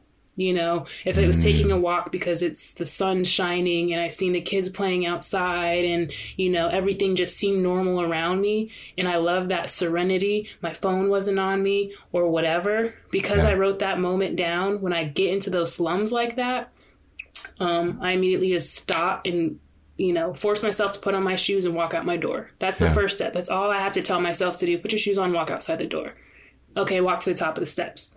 And then I naturally just go back to what brought me joy. And by the time I come home, I feel fine because I tapped back into that joy. Or if I'm talking to my grandma, you know, and that's why it's good to have, you know, gratitude journals or journals in general Yeah. to bring out the best sides of you, you know, because like I know, like if I wrote down, I was thankful I got to talk to my grandma today. Yeah. when I'm feeling insecure, when I'm feeling lonely, when I feel like I might not have any purpose, I wrote down that I was very grateful to speaking to my grandma. All you gotta do is pick up the phone, Michaela. Just pick up the phone and tap Yeah. on your grandma's name. As soon as she picks up the phone, your heart feels full because you Yeah. hear her voice. And all of a sudden, as soon as I hang up the phone, I feel so much better. She just let me know it was okay just by, you know, I didn't even have to tell her what's going on, but I feel fine now. You know? So, Yeah. I mean, that's kind of how I deal with it. Yeah. You know, it's finding and taking note of what brings you joy, like genuine joy, and tapping into those when you feel low, you know? Yeah. And sometimes you just got to get it out, you know? sometimes you just got to release it. I had a moment last night to where I wasn't angry or upset, but something was bothering me. Mm-hmm. And um so I'm like, you know what? I'm just going to write it down. I write it down, I got it out. You know, it's not resurfacing in my head like uh, like and it was about another person to where it was like, dang. Um, I guess just somebody that used to be in my life. Let's just leave that. Yeah, yeah. And there's so much I wanted to say, and I knew it was below me to rant or to, you know, show a side of me that I know that is no longer me. Got and it. so, and there's like all the stuff I wanted to say to this person, you know? Mm, yeah. But I'm like, this is beneath me. But it keeps replaying in my mind because I didn't haven't gotten it out because I couldn't throw this in their face. And so basically all I did was write it down. And today was so much more clear like hey, like this person doesn't get to me because I already I got it out of my system Yeah. you know and so and it, it's the same thing with us as well you know even if you're you're having you know hurtful or hateful thoughts about yourself write them down and then once you see it like you know what? That that isn't me you know? And also i knew i found that it helped me with my self-confidence with writing down the compliment compliments people gave me. And most of the time people just go over their head. Or they'll say you know oh no i'm not really like that you know? Or Yeah. you know they don't know how to take a compliment. I'm still Yeah. working on learning how to take a compliment. Yeah. I noticed when i wanted to improve my self-confidence i wrote down every compliment that i received let's say let me see. Let's say let's just talk about beadwork. Let's say they say you're the best beadworker I've ever seen. I absolutely love your work. It means so much to me. I write that down, and as soon as I'm getting angry, kicking myself because the bead's in the wrong place on a project, you Yeah. know, I go back, I read that compliment, and I'm like, okay, I'm not, I'm not that bad. It's just me, you know. Yeah. So, Yeah. and that's very minor. But even if it's like with your family surrounding you, and we can cut all of this out because I just feel like I'm just No, no, to no, to no. you You're right so now. good. You're so good. But I just, it's just like with you, it's like, okay, well, you recognize those moments your family was there. All the love was over, overflowing. I screenshot so many, even if it's just a comment on my post, and I have no idea who they are. I screenshot everything, whether it is from family, whether it is from friends. And when I'm feeling low, I go back and read those. You know, and if it's just me by myself and it's like, okay, Michaela, you have to get out of this room or you have to get out of this house yeah. because it's damaging you to be alone right now. Yeah. You know, you just have Yeah. to get out of that space. And I don't really, I, and I'm only speaking on how I used to felt because it really was, I'm very proud of myself and I can confidently say that I really put the work in with me. Yeah. But how I used to feel was in the same exact headspace. And it's like, Michaela, just get out of this house. You know, that's the first step. So when I say just do something, literally just do something, you know, but you have to want, you have to be able, I think it's, it's very commendable when someone, um, realizes their emotions, um, that's the first step. You know, you don't have to have it all together or have it under control. You realize how you're feeling and you realize that it's wrong. That's so powerful. That's that's that's very very powerful. That's really a lot of people can't do that. You Yeah. know, they're in denial of their feelings. So if you can understand how you're feeling and recognize how you're feeling, that's the first step. It takes a lot of work to get there. So it's good that you understand or, you know, that you have an issue or you have a feeling and it's a, and it's even more powerful powerful to say I don't know how to deal with it, but I know that it needs to be dealt with. And that Yeah. alone is is is huge. You know, it's easy sailing from there. It doesn't feel like it in the moment, but Yeah. just because you, you do recognize you recognize you need help, um, that's the first step. And you're gonna get it, you know, and it's gonna be some work, but um, it's that accountability that matters, you know. Yeah. But Yeah. definitely cut that, that down, Kellen. I feel like No, I feel like this no, is a show, but you. it's not a show because I Yeah. just want to, you know, catch up yeah. with you. Um, yeah. No, I, I really appreciate that. I mean, all of that. Seriously, it. You know, these are good reminders, and again, it's it's bigger than us. You know, that's that's the other thing. Or I don't want to say it's bigger than us yet. Um, it's so relatable, and and that's one of the things that has really stood out um, in this is like in in me okay so moment of weakness for for me by by my perspective i feel as though uh, i was weak and i um used my energy in a quote unquote irresponsible way. And because i did so then you know it affects all these other people negatively where people are you know they're worried about me they're stressed and now they feel bad they have concern and here i've caused like hardship for other people because i can't get over my own thing. And beyond that not that i can't even get over it the fact that like i'm like publicly you know being like i'm done you know? Uh and so it's just wild, like the amount of shame that comes on the other side of that. Because I just feel like guilty um, before not being able to uh, harness my energy as well as I want to. And uh, it's a reminder to me how powerful I am and how powerful we all are. You know, the way that we can utilize our energy. And I've had this evidence to me before in life. I remember when I was living back in New York, there was just a day where I was like getting out of work and something like it was that one straw that like broke the cam- camel's back, right? And I, mm-hmm. I remember in my head, I said, I'm going home and I'm fucking myself up you know mm-hmm. Uh, and i did. I like took the 10 minute walk to the train the 40 minute train ride back to home the 10 minute walk from my train station back to my apartment and then the rest of the day i was like in this horrible horrible collapsed funk on the floor. Uh, and although like i didn't uh, harm myself in the ways that like my thoughts thought i would i did like have this like big moment where then I ended up like doing something dumb and then I like cut my hand on a dresser in the room and, and then it was this thing, you know, so it was just like uh, it was a evidence to me that like even though this wasn't my plan of action, uh, just by me cultivating and stewing in these thoughts of telling myself like yes hurt yourself. Yes hurt yourself. Yes hurt yourself um, that it came out in a different way. And i the the result was the same. I got hurt you know? It wasn't the way that i planned or anything uh, and it wasn't even at that point quote unquote meant like you know what i what i did i didn't mean to do. Yet then i i left with like a cut and blood and you know this whole thing where I was just like, yeah, see, like just by me stewing in this very energy, at some point it's going to come out and at some point it's going to like manifest itself. And so then, like, in this most recent, like, pit that I was kind of in, that's just kind of like how I operate. Like, I feel as though I can't help myself. So, like, everything to me is like degrading. Everything to me is telling me to hurt myself and or move past that.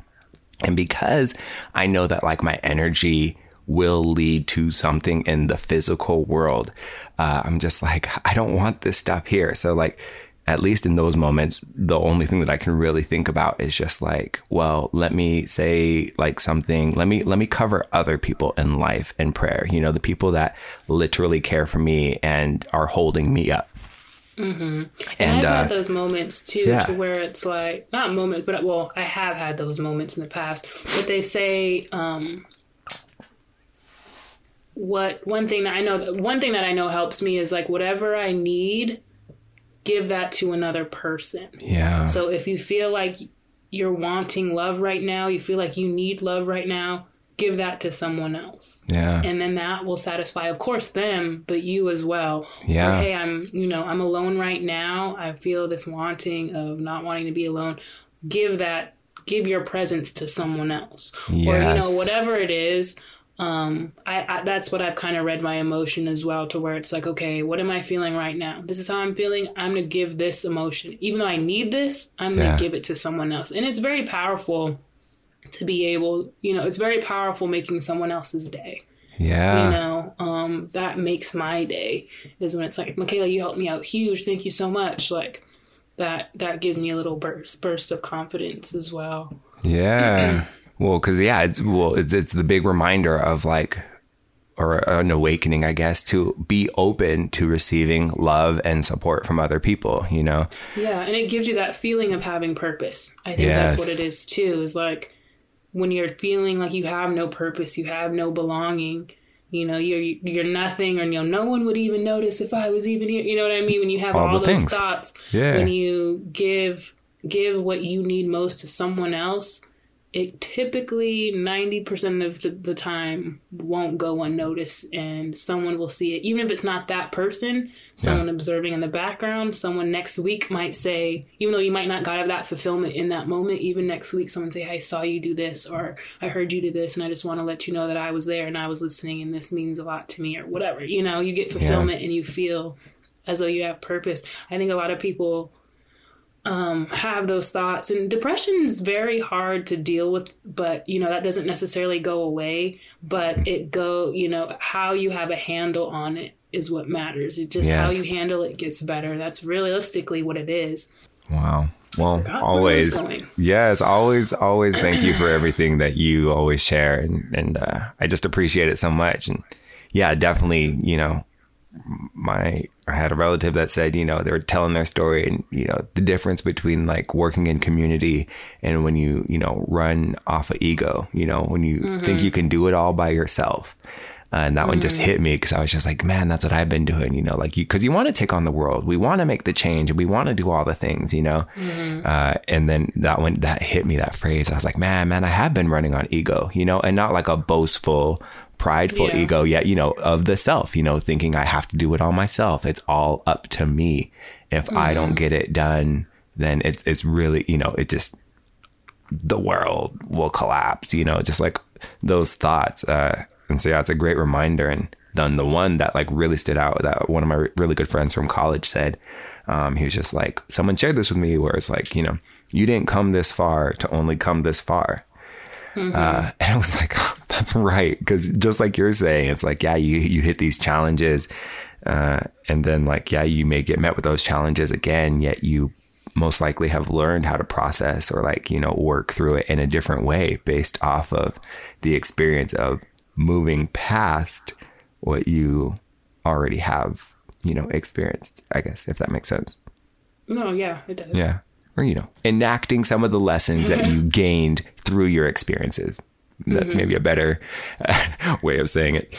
Anyways, whew, well, thank you for that. Uh, yeah oh, I didn't mean to. finish our intro you realize that right because i hit you with a question Yeah, well, 'cause that's like, this far and the show's already basically over it's just like, then I was like, oh no, we're losing time. I don't know what to say. I was like, hmm, Oh no, that's okay. That's okay. Well, that's the thing. I feel like sometimes, sometimes I talk and I don't know where I'm going with it, but it just comes out because I feel like I don't know who's listening and someone needs to hear this, and it's just rolling out of my mouth.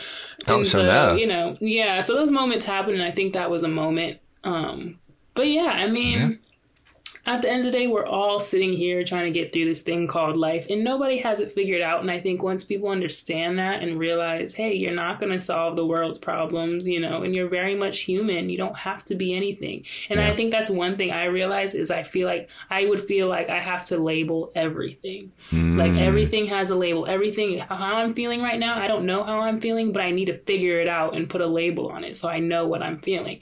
And so I still struggle with this at times, but it wasn't until I realized, Michaela, you feel, you have to put a label on everything. That's something you need to work on. And I was uh-huh. sitting there struggling through an a, a idea or something that was just bothering me. Like, why is it bothering me so much? And it was just like because you're trying to figure out what to call it. You're trying to diagnose yourself. Basically mm-hmm. you're, you're trying to so you know what to do from there once I realized it's okay not to know what to do. Yes. It's okay just to leave a thought where it's at. Like if, Yes. it's, if it was bothering you and it's making you angry and you can't figure it out, then don't figure it out then. Like it's okay. Like just Mm-hmm. Continue your life. And I realized like, hey, life is meant to be lived.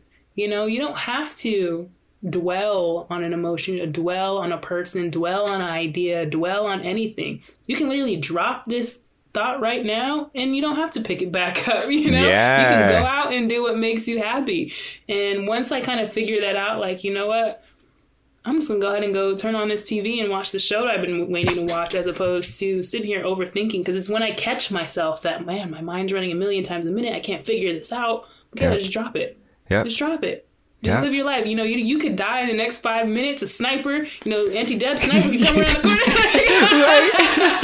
you know, you don't. You can, it doesn't. and so I it's like swear I was just walking that. to the garbage can. No, I'm joking. So it's like, why waste your life and you know stressing about something you don't have to? Just go find those moments and keep those moments that bring you joy and can do that as often as possible. So I think, and that's and that's a really hard. I think for anybody to do. But once I realized, like, hey, I'm just meant. I'm just here on Earth to live. Yeah. you know i you know we're not we don't we didn't get to control what emotions we put in our body. Those are the most, most beautiful parts but it's finding those emotions that are worth feeling again and Yeah. again and again. And a lot of things just aren't worth it you know um, there's a lot of unhealed people out in the world but it's not your fault Myself included. no not no not in that way but i meant like in, a, playing. in an ugly way oh, okay.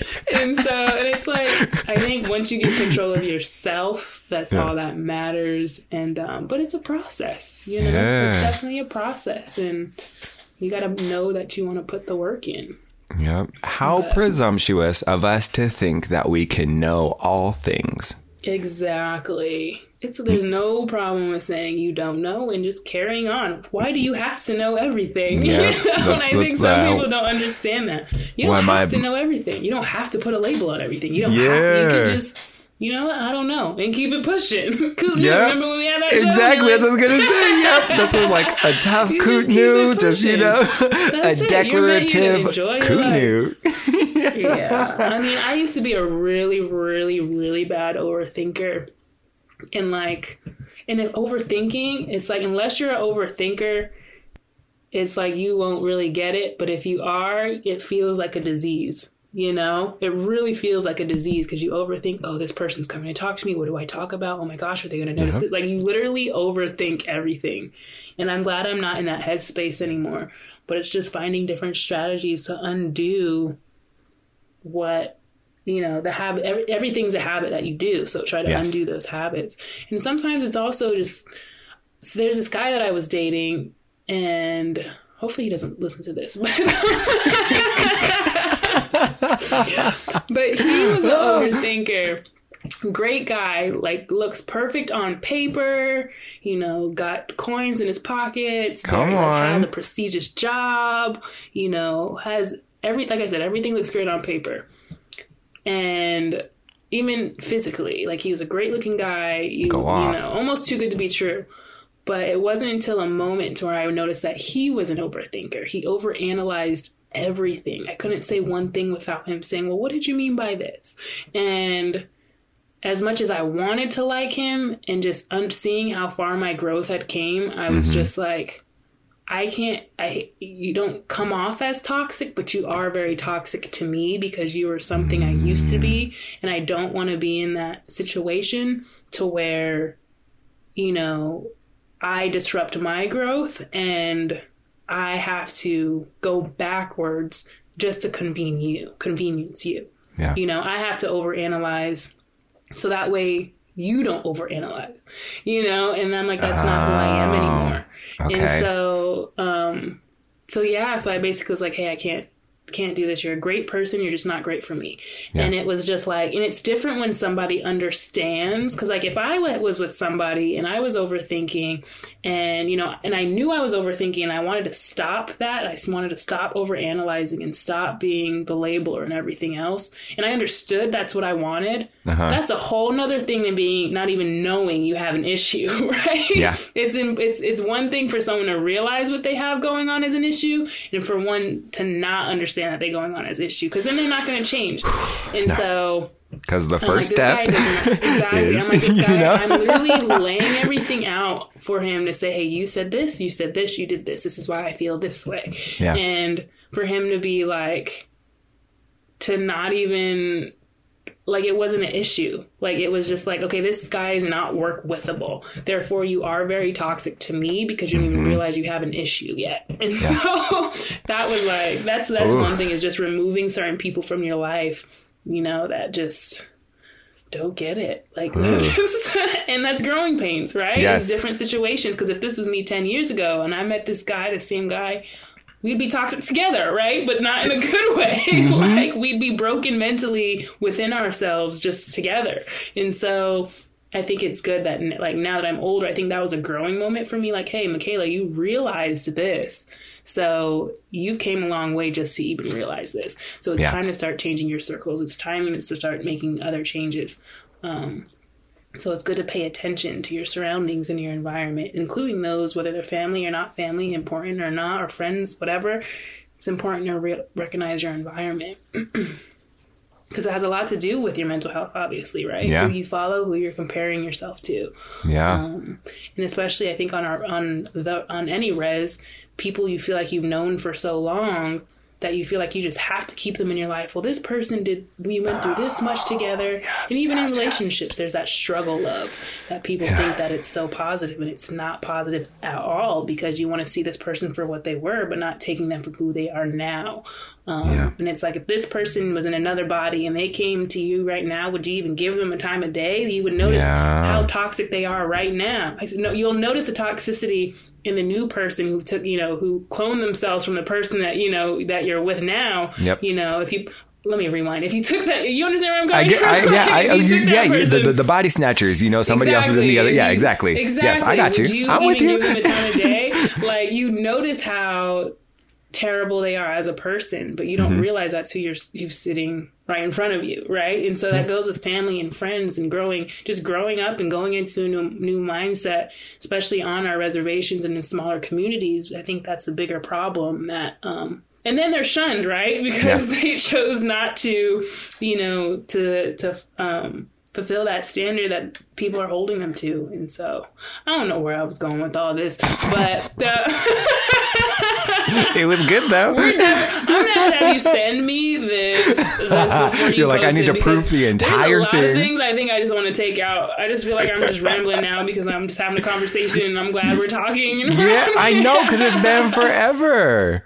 Oh my gosh. No, But, you're um, in it. Uh, and I also realized that we haven't talked about boys yet either, which I'm like, ah, uh, maybe a future a future I episode. don't have that much to say because this girl has been beading the past month and I've been isolated.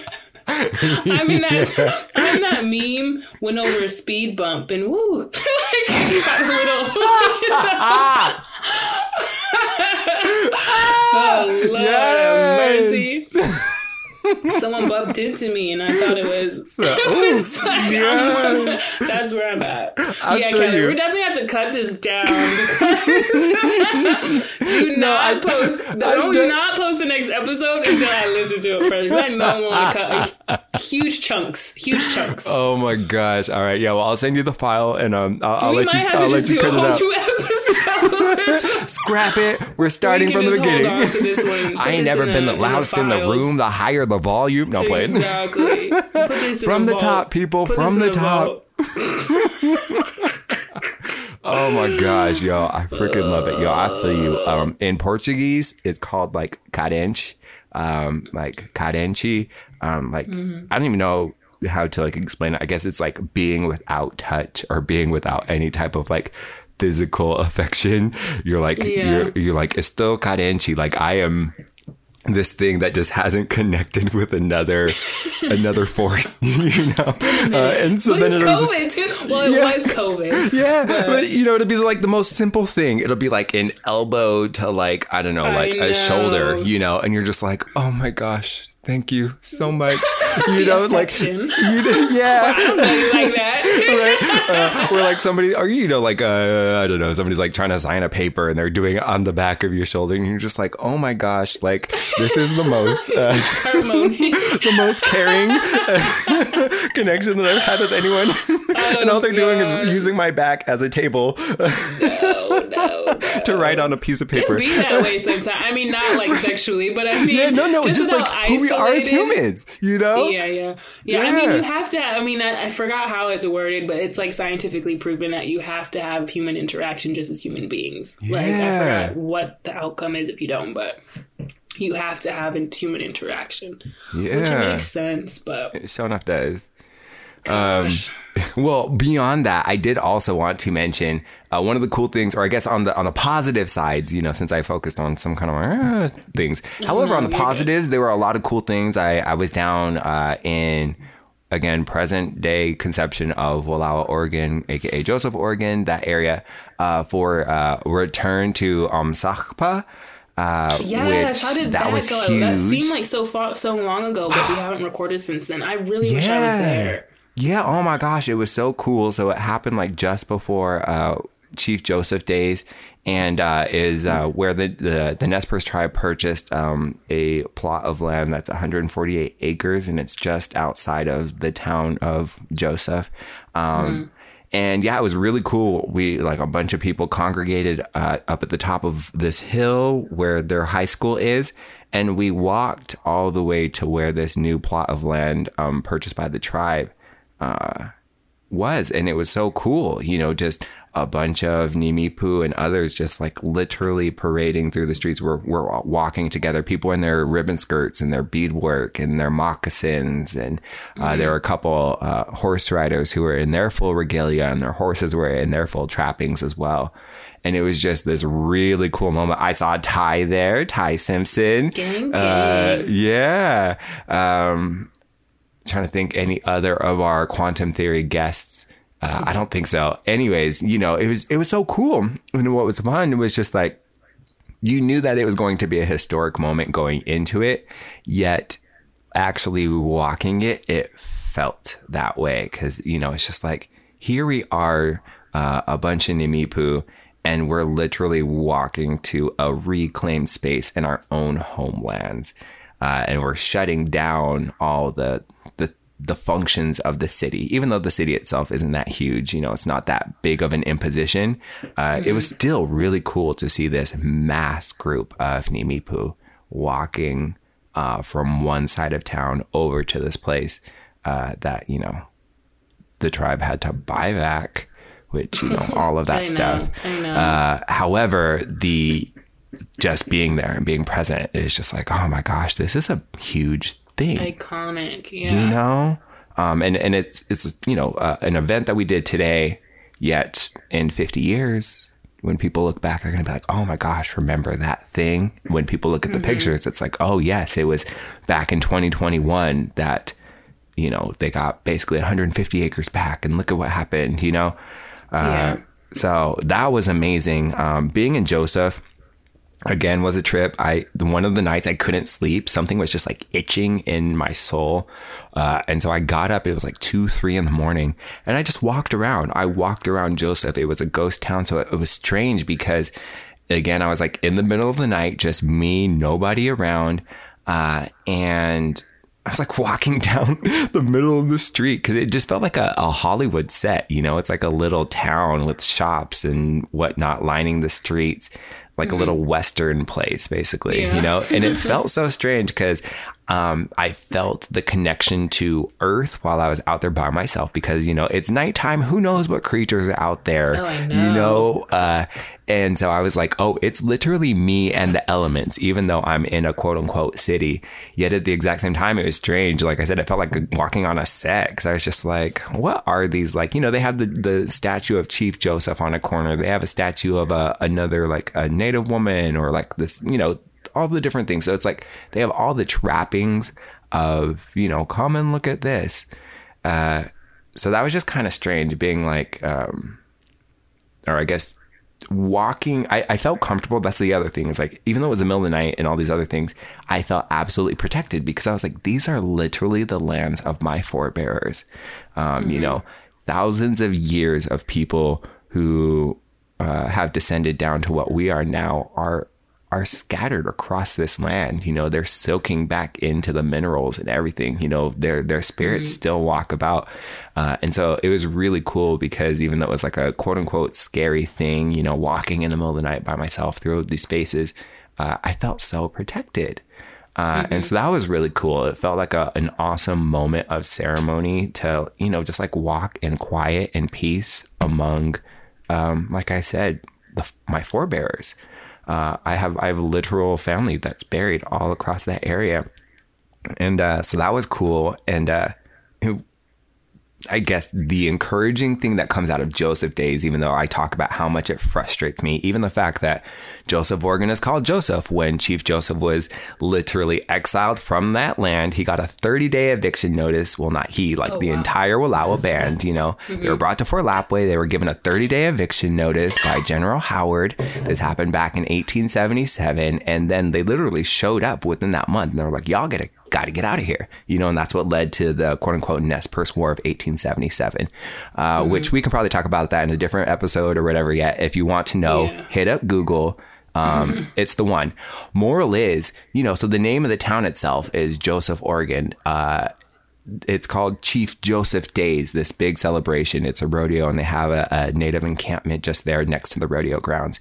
And I just think it's so crazy because literally Chief Joseph himself was evicted from this place, sent all across the country. And although he even like petitioned uh, different presidents, lawmakers, uh, after years after the exile, um, he was still never allowed to return to his homeland. He was still never allowed to return to the place where his father's bones were buried. Uh, and yet they named that place after him. They have a statue of him in the middle of the town. The entire celebration is named after him. This man that was kicked out and never, ever allowed to come back. It's why he died of a broken heart in Nespelem, you know, in Washington territory, not even down in Oregon.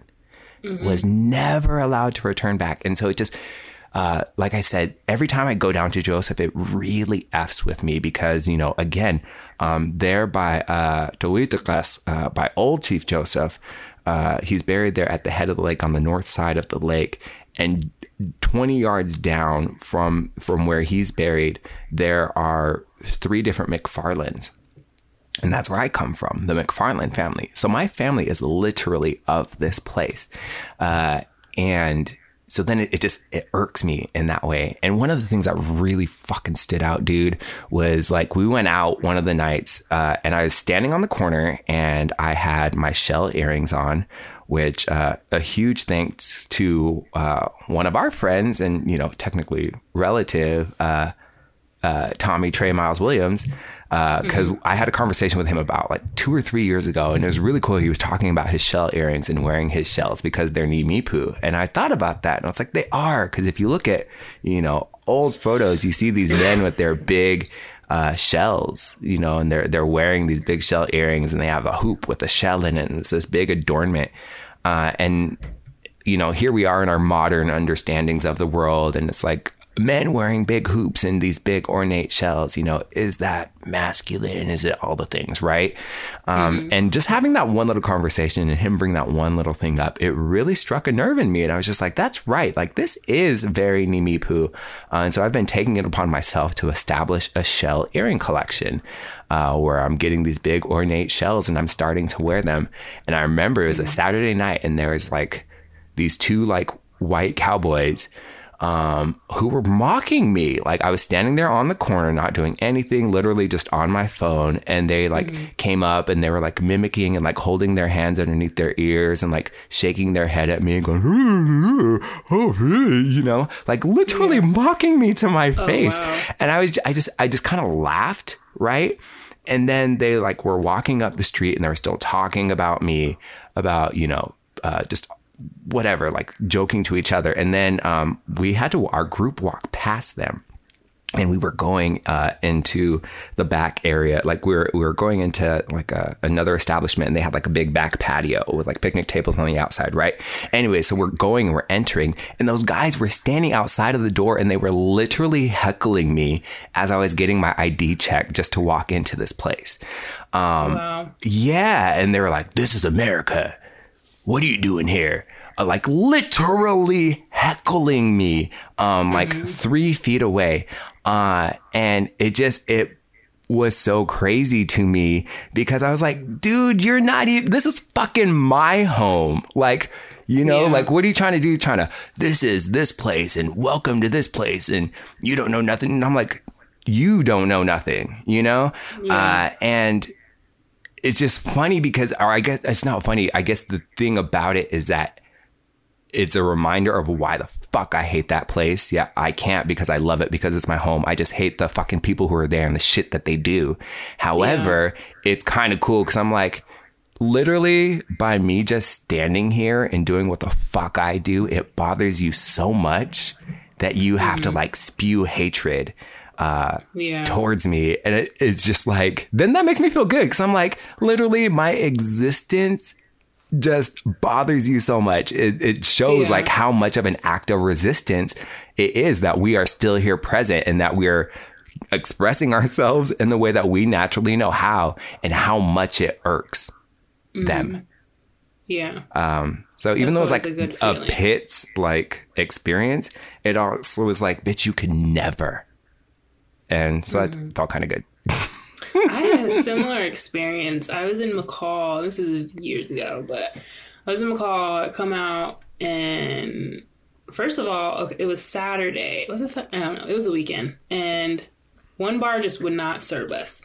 Like he's like, "This is my, bar," and I was like standing on like you know the bar stool where you put your feet. Mm-hmm. So like song comes on, I'm with my cousin and his girlfriend, and song comes on, I'm totally just messing. I'm standing on still I'm on I'm not on top of the chair. I'm just on the little footrest. And then he goes, "Get down. This is my bar. You can't be doing that." This white girl next to me goes, "The girl over there was literally just doing the same exact thing. Why are you bothering her?" I'm like, "Don't even worry about it. Like, Yeah.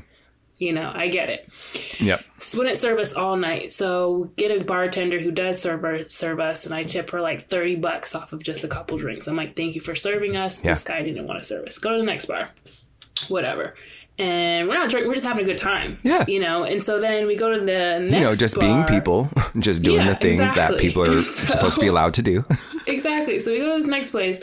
And then afterwards, this guy goes, I'm this person. I was like, oh, really? I was like, and he's like this blonde hair, blue eyes. So I'm, just saying, okay, you know, all right. Like, so I was like, well, who's your family? He's like, well, I'm with the, with the, um, what did he say? My last name's America and this is our land. And, um, this is our land first and i was like no this is not your land. And he was like well we took it from your took it from you so therefore it's ours or something like that. Like hmm. literally it was just like hey we stole your land it's not yours it's ours. Yeah. and so and i'm fine. I'm like at this point i'm like i'm not you know there's no point of arguing to a brick wall. So i was just exactly. like well that's interesting. So then my cousin's girlfriend comes over. I, I forget how. This is basically a fight just breaks out. No i think his my think she punched him or something. and so fight breaks out. He's like they're jumping my cousin, calling him nigger, stepping on his foot with the cowboy boot. I literally had to punch some dude to get him off of my cousin. And it was just a mess. And I'm like, are you kidding? Like all of this because your ego, your, you know, racist ego Yeah. Wants to say, you know, ugly untruth. Like it's just it's just hatred, you know. Yeah. And it's so annoying to have to deal with, you know. And it's in those moments you realize you can't it's not worth dealing with. It's like go above them, you know, establish businesses, um, you know, continue having your cultural practices on those lands, like push them out and reclaim what's already yours. And it's so frustrating and hateful, and you want to get up and retaliate and, you know, F the police, and, you know, you really want to do Mm-hmm. All the, the most because you're so angry. And like I've had all those moments before, like even getting pulled over, having them bring dogs out in my car when I did absolutely nothing wrong. Like, Yeah. there's been a lot of stuff that I've had to deal with, and it's like, and even just from being in our in our, and that's the most frustrating part is this is our home, Yeah. and we have to deal with this, you know. Yes. So, gosh, and that's why, like, I try to do, I make us as present as possible, whether it's a billboard, whether it's an event, whether it's whatever. It's like, oh no, you're gonna see me, and you're gonna see us. you know? yes. And yes. so it's I know I know how frustrating it is, but it's and especially when you're younger, it's like you immediately want to get angry, but it's like how do I bring it to the masses' attention and actually really enforce change. You know, and make them feel stupid themselves. You know, Yeah. but One of my friends was talking about uh, processing through anger and how it's like not ours to keep. Because I remember I said that I was like, I'm always so angry. I always get so angry about these things, you know. Because you, you're just Mm-hmm. A forced. You're do. forced to, you know. Uh, and one of the things that she was talking about, she was like, I always make a joke. Like I always laugh about it, you know. And and how we know for us, like laughter is medicine, you know. Um, and it, how how it heals our hearts. And so yeah, even in that moment, it was like yeah, like I was just like really, you know. And so I just started laughing, you know. I was just like, it's so ridiculous that these people are angry. yeah, I was like, you're going really out of your way to you do all this stuff, you know? And I was like, and I still look fly, and I'm still gonna switch my hips, you know? And I'm, you know what? I'm gonna be a little bit gayer, and I'm, and you know, and I'm gonna be a little Mm-hmm. bit blacker, and I'm gonna be a little bit all the other things, you know? I'm gonna a around, and I'm a war hoop, you know? I'm, I'm just, I'm gonna be more bold, and I'm gonna laugh in your face yeah. Because you can't you could never you know? Uh, so that's been like a nice thing to like process because i you know it, again it's just like yeah we get so presented with these moments of frustration and things that like just trigger a ooh i don't like using that word that can spark um a, a feeling of anger you know and and all the other things where you're just like you know solange uh being mad you know the song uh, you got the right to be mad uh just uh when you carry it all alone though you can let it get in the way so Yeah, just like those lyrics it's like gotta find a way to let it go Yeah. Oh, racism. But yeah, and I thank think you for that's that. the other thing too. Is just like racism isn't going away anytime soon. It's not that you allow it necessarily. You can check people where they need to be checked, but it's you can't beat yourself up because cause you're never going to change the mind of a racist in that individual Yep. moment. You know, I mean, you Yeah. can if you hit them with the right education, of course, but still, yeah you know and i think that's how i think about it how i kind of mentioned in our past shows i'm like i can't solve racism alone Yes. you know so you have to pick and choose your battles yeah so this is what it is Yep. It also felt really great to come back home after that weekend and watch uh, like the finals of the track and field Olympics and just the Olympics in general and seeing all these black that. bodies like being absolute champions and tearing up. It felt so good. Uh, You know, and then encouraging each other from like different countries, you know. Uh, And I was just like, we had better be out here and just showing out and doing the thing, you know, just like Yeah, a full in the face again. Uh, and not even working to be that, you know, it's just, you know, out here doing the best that we can. And in that, the results are showing these are the people on the podium, exactly you know? yes So, yeah, I yeah. feel it definitely feels really good. I mean, Yeah. haven't been keeping up with it, but obviously I have social media, so everything's on social media. But um, but yeah, it's a it's a really good feeling to see black excellence, especially women black black woman excellence as well. Yes, like full ass like mothers out there doing the things, you know. Yeah. Anyways, so that that was the the or not roundup the uh, the Joseph experience uh, was just coming into all that and then feeling the encouragement on the other side, especially like with the last half of the uh, the Olympics happening and being able to see all that. I don't know, just uh, it's crazy Yeah. the, the roller coaster that we go through, and that's uh, that's been my past three weeks. Gosh, yeah, it's definitely a roller coaster. even in your good moments, like even when I was at Santa Fe, like literally wrapping up the weekend, it was Sunday. Couple comes to my table, native couple, and the nicest, you know, asked me about my work, where I'm from, blah blah blah. Really nice people, and then all of a sudden she hits me. So are you Native American? And I'm just like, I'm literally sitting here beading in front of your face. You asked me if this is my work. Obviously, this is all my work. My tribe's posted next to my name so you think I'm just sitting here culturally appropriating like I'm not native like and as simple as it is and something we deal with all the time it's still just I don't know it's a it's, it's still that little feeling of I'm still not accepted by my own you know Yeah. and it's so such an irritating feeling into where like now I think in that moment I just accepted like it was such a powerful moment for me to be there and mm-hmm. obviously you can't even have a table unless you're be at a native market without being native like you're not even allowed into the Yeah. you know what i mean It's in the name. and it's like exactly. And you're gonna sit here and question me, and it was Yeah. just like. And I think in that moment, I just realized this is never going to end. You Yeah. know, no matter how many podcasts I release, no matter how many statuses I put up. I'm gonna forward you it's a, not gonna an episode. exactly. And it's just, it's, this is something I have to deal with the rest of my life. Like, I'm not black enough for black people. I'm not native enough for native people. So I just have to be Double enough. Michaela, And Michaela, which you are, more than enough. Like, yeah, I'm very Yeah. much confident in everything, you know, and it's Yeah. like, it's just still one of those moments to where it's just like, Well, that's why I asked because I yeah, because I, I think it was like on um uh, all my relations podcast, I believe, or one of those where they were talking. They had like an Indian art market episode, and that was one of the things that uh, the person was talking about. Were like some of these like crazy.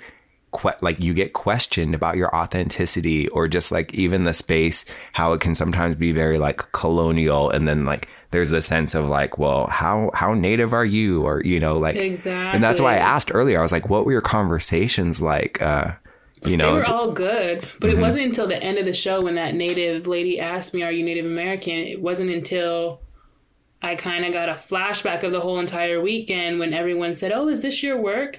Like, and then I was like, it hit me. I'm like, did all those people ask me if this is my work because they thought the same way? But then I'm like, I'm not going to jump to conclusions or make assumptions because I took that way out of my not vocabulary, but I took that out of my mindset. I don't Mm-hmm. do that anymore. I'm not going to assume things that just hurts myself. yeah But yeah it was just an ugly feeling for a second to where it's like you get tapped back into reality and I just hate that it has to be my own that has to do that, you know? yeah But yeah person it is like what yeah I, I mean time wise I also haven't really had time to even think about participating plus pandemic right uh Mm-hmm. well 2020 we got to stop saying well I don't want to say that it's, Well, we it's still very are because there's a Exactly. That's a whole another conversation. Exactly, that's what I'm saying.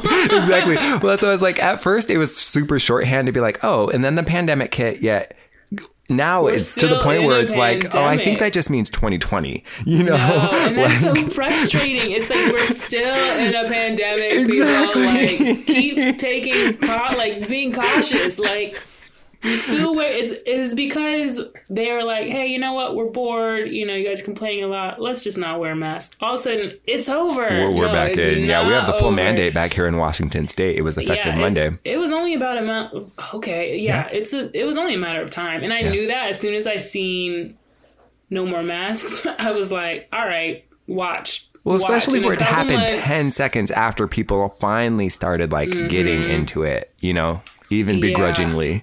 I'm like, our number's about to spike back up. Watch, and we're gonna be on lockdown again. And where are we at? Like, I, know. I mean, all you get at the end of the day, and it's like I know people get tired of saying this is our new normal because, well, right now it shouldn't have to be. First of all, it shouldn't have to be our new normal. I read a post today, today, and it was just like this other person from another country was just disgusted with America because they're like, all these other countries are doing what they can do to stop this pandemic. Like, put your mask on so we can get through this already. And it's like. I don't want to say this is our new normal, but because of stupid people who don't want to follow any precautions whatsoever, rednecks, it's just like we aren't, we're not getting anywhere and things are only getting worse. So it's like, bro, put your mask on, just chill. Like, all you can do is look out for yourself at this point. like, it's a man eat man world. Yeah, well, which is the problem, like- you know, our our lack of collective thinking and community action. And it's like all you can do, like really, this kind this is unfortunately our new normal. So as long as you you Mm-hmm. are doing, you know, as long as you are being cautious, as long as you are keeping your six feet, you long, as long as uh, you're doing all the things that doctors are telling you to do, wear a mask, be isolated, stay sanitized up, don't touch your face. Like that's all we can do right now.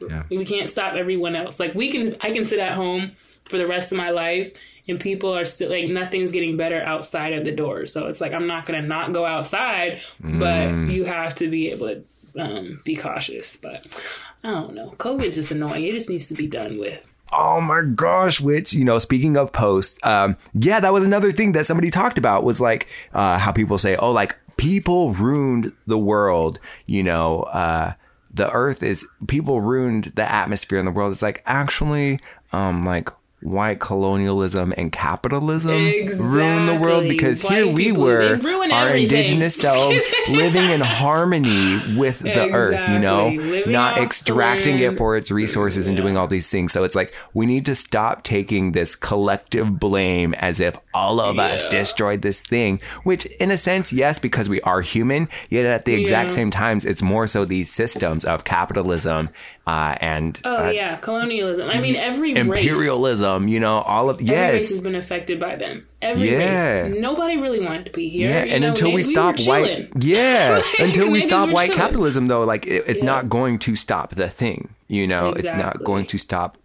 affecting our our land uh, and just Mm-hmm. the entire you know globe that we live on and how we're seeing the effects of everything that's going down it's just like Yeah, and I'm not trying to blame white people for everything. Uh. Not for- no matter how dramatic I am, but like, they're not in charge of COVID. I'm just saying, you know, who knows? I could f around and get COVID, or as soon as I put this mic down, I'm then they're gonna be like, Michaela, you said it's you.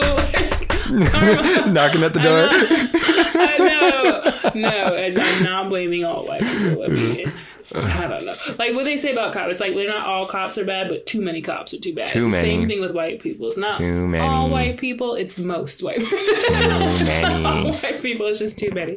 But Yeah. I don't know. know we got the good people though in our lives and in our circles and always give thanks for all those peoples you know Yes, we do. uh, and just uh, sending out encouragement, hope, and prayer for all of those uh, that can hopefully, uh, you know, turn their thoughts and their actions for the better.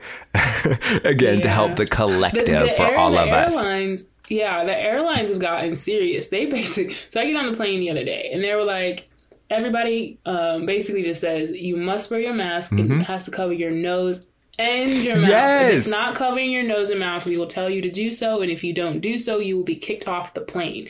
And if we're basically already in air, as soon as we land. You will be arrested. I'm pretty sure they said arrested, or they said you won't be able to. Basically, there's some bad repercussions. They said, and I'm like, yes, Right, lay down the law. Then, did you see the guy who got duct tape or like taped to the seat because he was like irate on? Yeah, he was like irate. I guess he was drunk though too. Uh, and they like the the flight attendants literally taped him to the seat. Oh, wow. Uh, and at a certain point, they gagged him. Like they literally taped his mouth shut. That's Yeah. crazy. Um, it's which- all over a mask, bro. and he was just like screaming, screaming the entire None of us want to wear it, but if we all wear it just for uh, however long, however long we need to wear it, we don't gotta wear them again.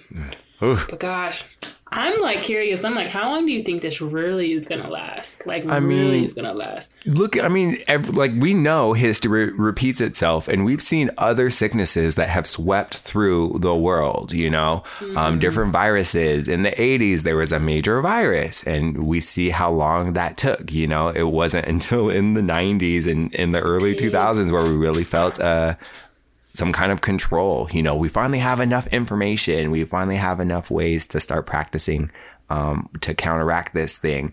Uh, and so, yeah, I really don't know. Then you think of like polio, smallpox, all those other older ones that we didn't like necessarily live through. Uh, yeah, I'm like when when something does pop up, you know, it's again ludicrous of us to think that oh within the next six months oh yeah before summer's over we can probably have this thing figured out. You know that's what it was Yeah. march 2020 it's like okay by the fall we'll have this thing settled you know? Uh, where it's just like uh, remember any other sickness that has rolled through and how it's taking taken a, a mass amount of years to even start to really understand what that thing is and to to work through it. Uh, and so I just know for me personally, in my own like mindset, just being very aware of that. That like even though we want to be in a place where we don't have to necessarily like you know stop our lives so much to think about these things uh, that it's just kind of like the nature of the beast you know I, I again even though i was only born in the last part of the 1980s i can only imagine when like hiv aids really start hitting you know? Yeah. and then just like how you had to walk for years. People didn't know if they could even touch each other being in the same space you know? Um, and this went on for years. And the entire time people were losing their lives. Families were affected Uh, and then it's only after those large amount of years and tons of research that finally, like now we're at the place where, you know, people, there's a thing called undetectable where you can be HIV positive, yet your, your, your load is so small that it's undetectable. You know, you have a very small percentage of passing it on. There's even uh, PrEP. It's a whole pill that you can take to prevent contracting HIV AIDS. So now we have all this stuff. Yet, you know, it's 2020. This thing really sprouted out and was made, made its huge prin- uh, entrance to the world in like the 1980s, 1990s, you know? So it's just like that was 40 years ago. Crazy to say now, 30 to 40 Yeah. years ago, yet now we have a quote unquote hold. Yeah. And so that's I just think of that in regards to coronavirus itself. I'm just like, again, it's another virus that's coming through. It's sweeping, uh, and sure, at at some point, hopefully, you know, we can mellow this shit out. Uh, yet at the exact same time, just being like, Are you recording? yeah, were you not? Oh, I'm not recording the Zoom call. I'm Oh, recording I our audios. Okay. You, I, I panicked there for a second. No, Just said because normally I just Yeah, 'cause you were normally we have the Zoom and going I didn't too. see the flashing red light, and I was like, wait a second, Yeah, we're my not heart stopped. Zoom. My heart literally stopped. Sorry. if anything, we I'm would have had a good conversation between us. No, that's okay. I know exactly right. It would have been to everyone else to be totally like, you know what? Just so you know, we we did talk about things. Um, we're just not going to talk about it again. So just know that it was good. No, it just scared me, and I was like, "Wait!" I, then I, me, as you were, once I realized there was no recording, like red light, I was like, "Wait!" Siri didn't tell me I was being recorded. I was like, tell him. yep, I know because it always does it because that warning at the top. Hit me. It randomly just ran, hit Oh me, and I was Well, like, "I good thing you brought it up. As long as you have your audio on your side, yeah. I hope so. I know. I just checked Yeah, mine. Mine's going. Okay, look it. The universe is working to work with us. We, we look. We, we got the true stuff. stressed We're me for a good. second. Imagine if I wasn't. Oh my gosh. I mean, I guess it oh. wouldn't matter. I feel you. Well, I mean, This with that- conversation was the most like I don't even know how to explain it, realistic. it literally feels like someone like we're sitting somewhere and someone just snuck a mic in- to our table and then they're gonna put it on their podcast. Like, feel like also it we weren't challenged with uh like internet stuff usually that's like as soon Oh, as we start recording it's like blip, That- blip, this is a blip, blip, first. blip, blip, you know This is a Um, first. so yeah it helped us to feel that ease where it's just like oh Yeah. Easy days. Well then too i know for me it was on my heart because i was just like we hadn't talked in a few weeks, and I was just like, I "Ooh, I, know. want to talk to Michaela about this," you know.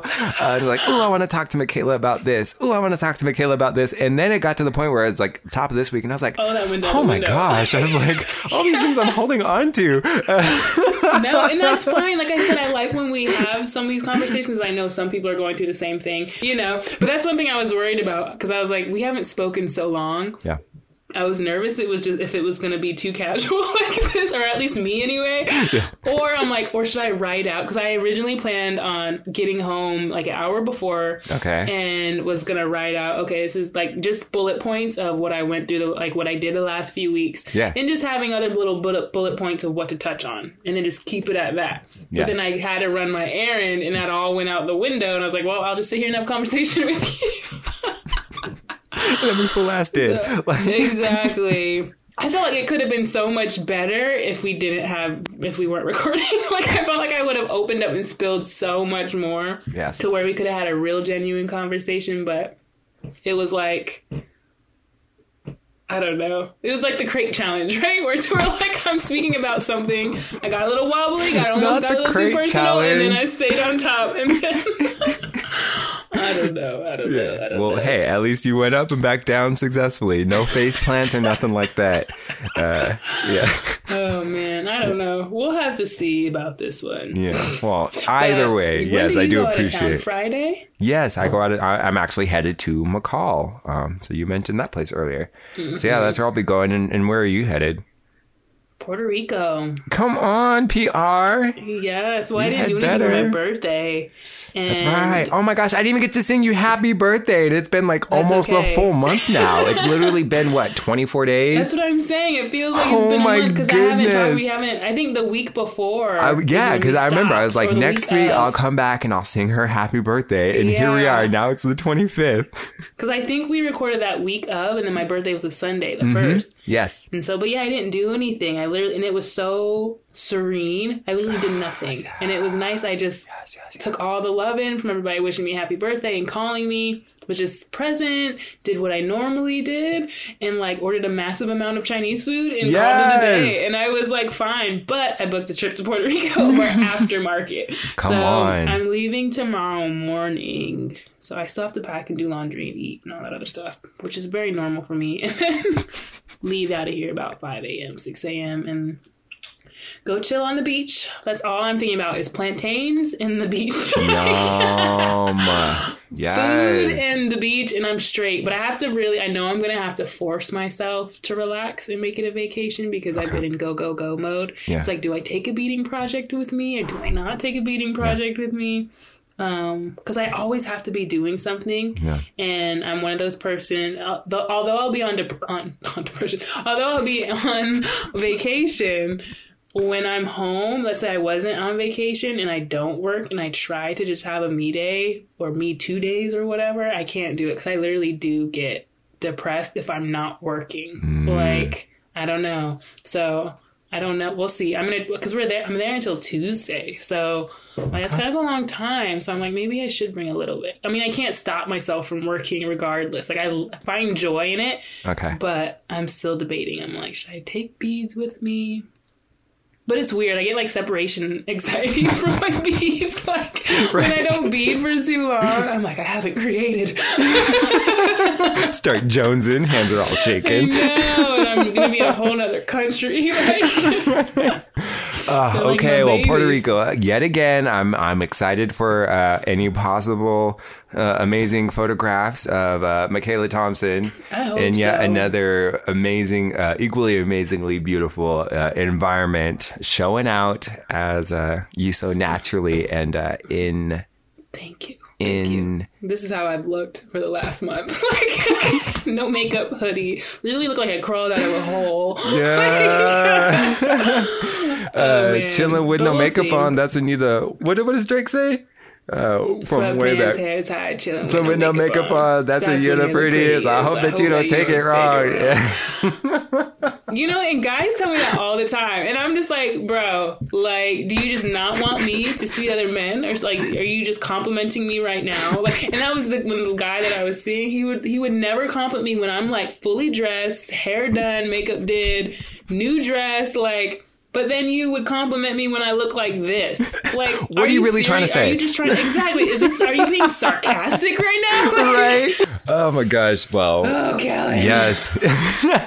Full last conversation, which I so much enjoyed. And it's been so good laughing with you again and seeing your face. I don't and think again. I laughed this much in a long time. Yeah. like I said, I was literally holding these things. I was just like, man, I need to talk to Michaela. and I even felt guilty trying to talk to other people. And I was like, you know what? I want to save this for Michaela. And then I would like start to be like, uh, uh, well, what do I do? I wish I had those moments. I have, I've had no life to have that experience. Well, My whole thing is I want world, to talk so. to Kellen. I miss him very much, but there's nothing I have to say. like I have nothing to talk about. Look, something will come out. I just know. Just get me in the space and it'll happen, basically. Yeah. Gosh, I feel like I, that's the hard thing with being an artist is you're obviously your work is isolated, and when it comes down to crunch time, like you're really isolated because Yeah. you Oh, choose to be because you Yep. want to get your work done. Exactly. And like when I'm around other people or I haven't talked to them for a while, I talk way too much. I've realized, and I did that to my mom, and I'm like. Talking for like I don't know how long, and I just stop. I'm like, I'm so sorry. I've just talked your ear off because you can tell when someone gets ear is get- starting to get like, Yeah. you know, Yeah. what's the word? Like mm-hmm. Not basically antsy, just tired of- irritated. Yeah. yeah. yeah. Where they're starting And to feel like, that energy irri- shift. Irritated, but you feel like, that energy restless. shift. Yeah. Yeah. And so restless. it's There's a better word. and so I'm like talking to my mom. I'm like, I can tell she's like barely, basically not even listening anymore. And so then I'm just like, shoot, I'm sorry. I totally just talked your ear off. I haven't talked to anybody in like weeks, like or in days. And I feel like sometimes when I do this show, I feel the exact same way. Like I'm just talking and talking and talking, and I'm just like, I'm sorry, I don't talk to anybody. Not because I don't want to. Don't get me wrong. like, There's, I have people just- to talk to. Don't get me wrong. I just don't. yep, exactly. the way that I've been sequestered, it just it literally has physically made it incapable Yeah. to, to talk to other people in these moments. Yeah, yeah, because you feel just you. get so motivated and tapped into your artwork, Yep. and like all you're thinking about is your work. And it's not Yes. like you don't have anybody to talk to. You can easily pick up the phone, but Yeah, you don't because you're so tapped in All to the your work. Uh, well, I Well, thank you for show your from two ba- crazy beaders, two crazy artists. yep doing it though. That's that's the good thing. Again, taking a Yeah. brainchild and now we've created a whole thing. So, yeah, Yeah. thank you for for sharing all your stuff. And again, it's so awesome to see your face. And Yeah. Thank you. Next week, well, yours too. Next week we'll have a topic. yeah, yes, We which we didn't even touch on reservation dogs. Yo, that's a I whole thing right there. too. I almost brought it up. I'm like, Nope, don't even try it. Yep. we're, we're too deep. Don't about- even go for I it. thought about it. I was like, Michaela, just shut your mouth. yeah. Yo, let that one go. I feel you. Oh my oh, gosh. All right. Well, boom. There we go. We have we have a potential topic for next week. Boom. In it. All right, let's do it. Awesome. See you next time. just. We want to thank everybody for tuning in today. As always, it's a pleasure to be here with my crew, simply talking our Black Native talk like we do. There's a whole lot more for us to discuss though, so stay locked in. You can check out our episodes on quantumtheorypod.com and feel free to send in any topics, questions, or small business shoutouts to our socials, and you might just hear us discuss it on air. Our IG handle is at Quantum Theory Pod, and you can also find us on Facebook.com backslash Quantum Theory. So be kind to yourself out there, know that you're a boss, and drink plenty of water. Kotski Pihechnu. See you next time.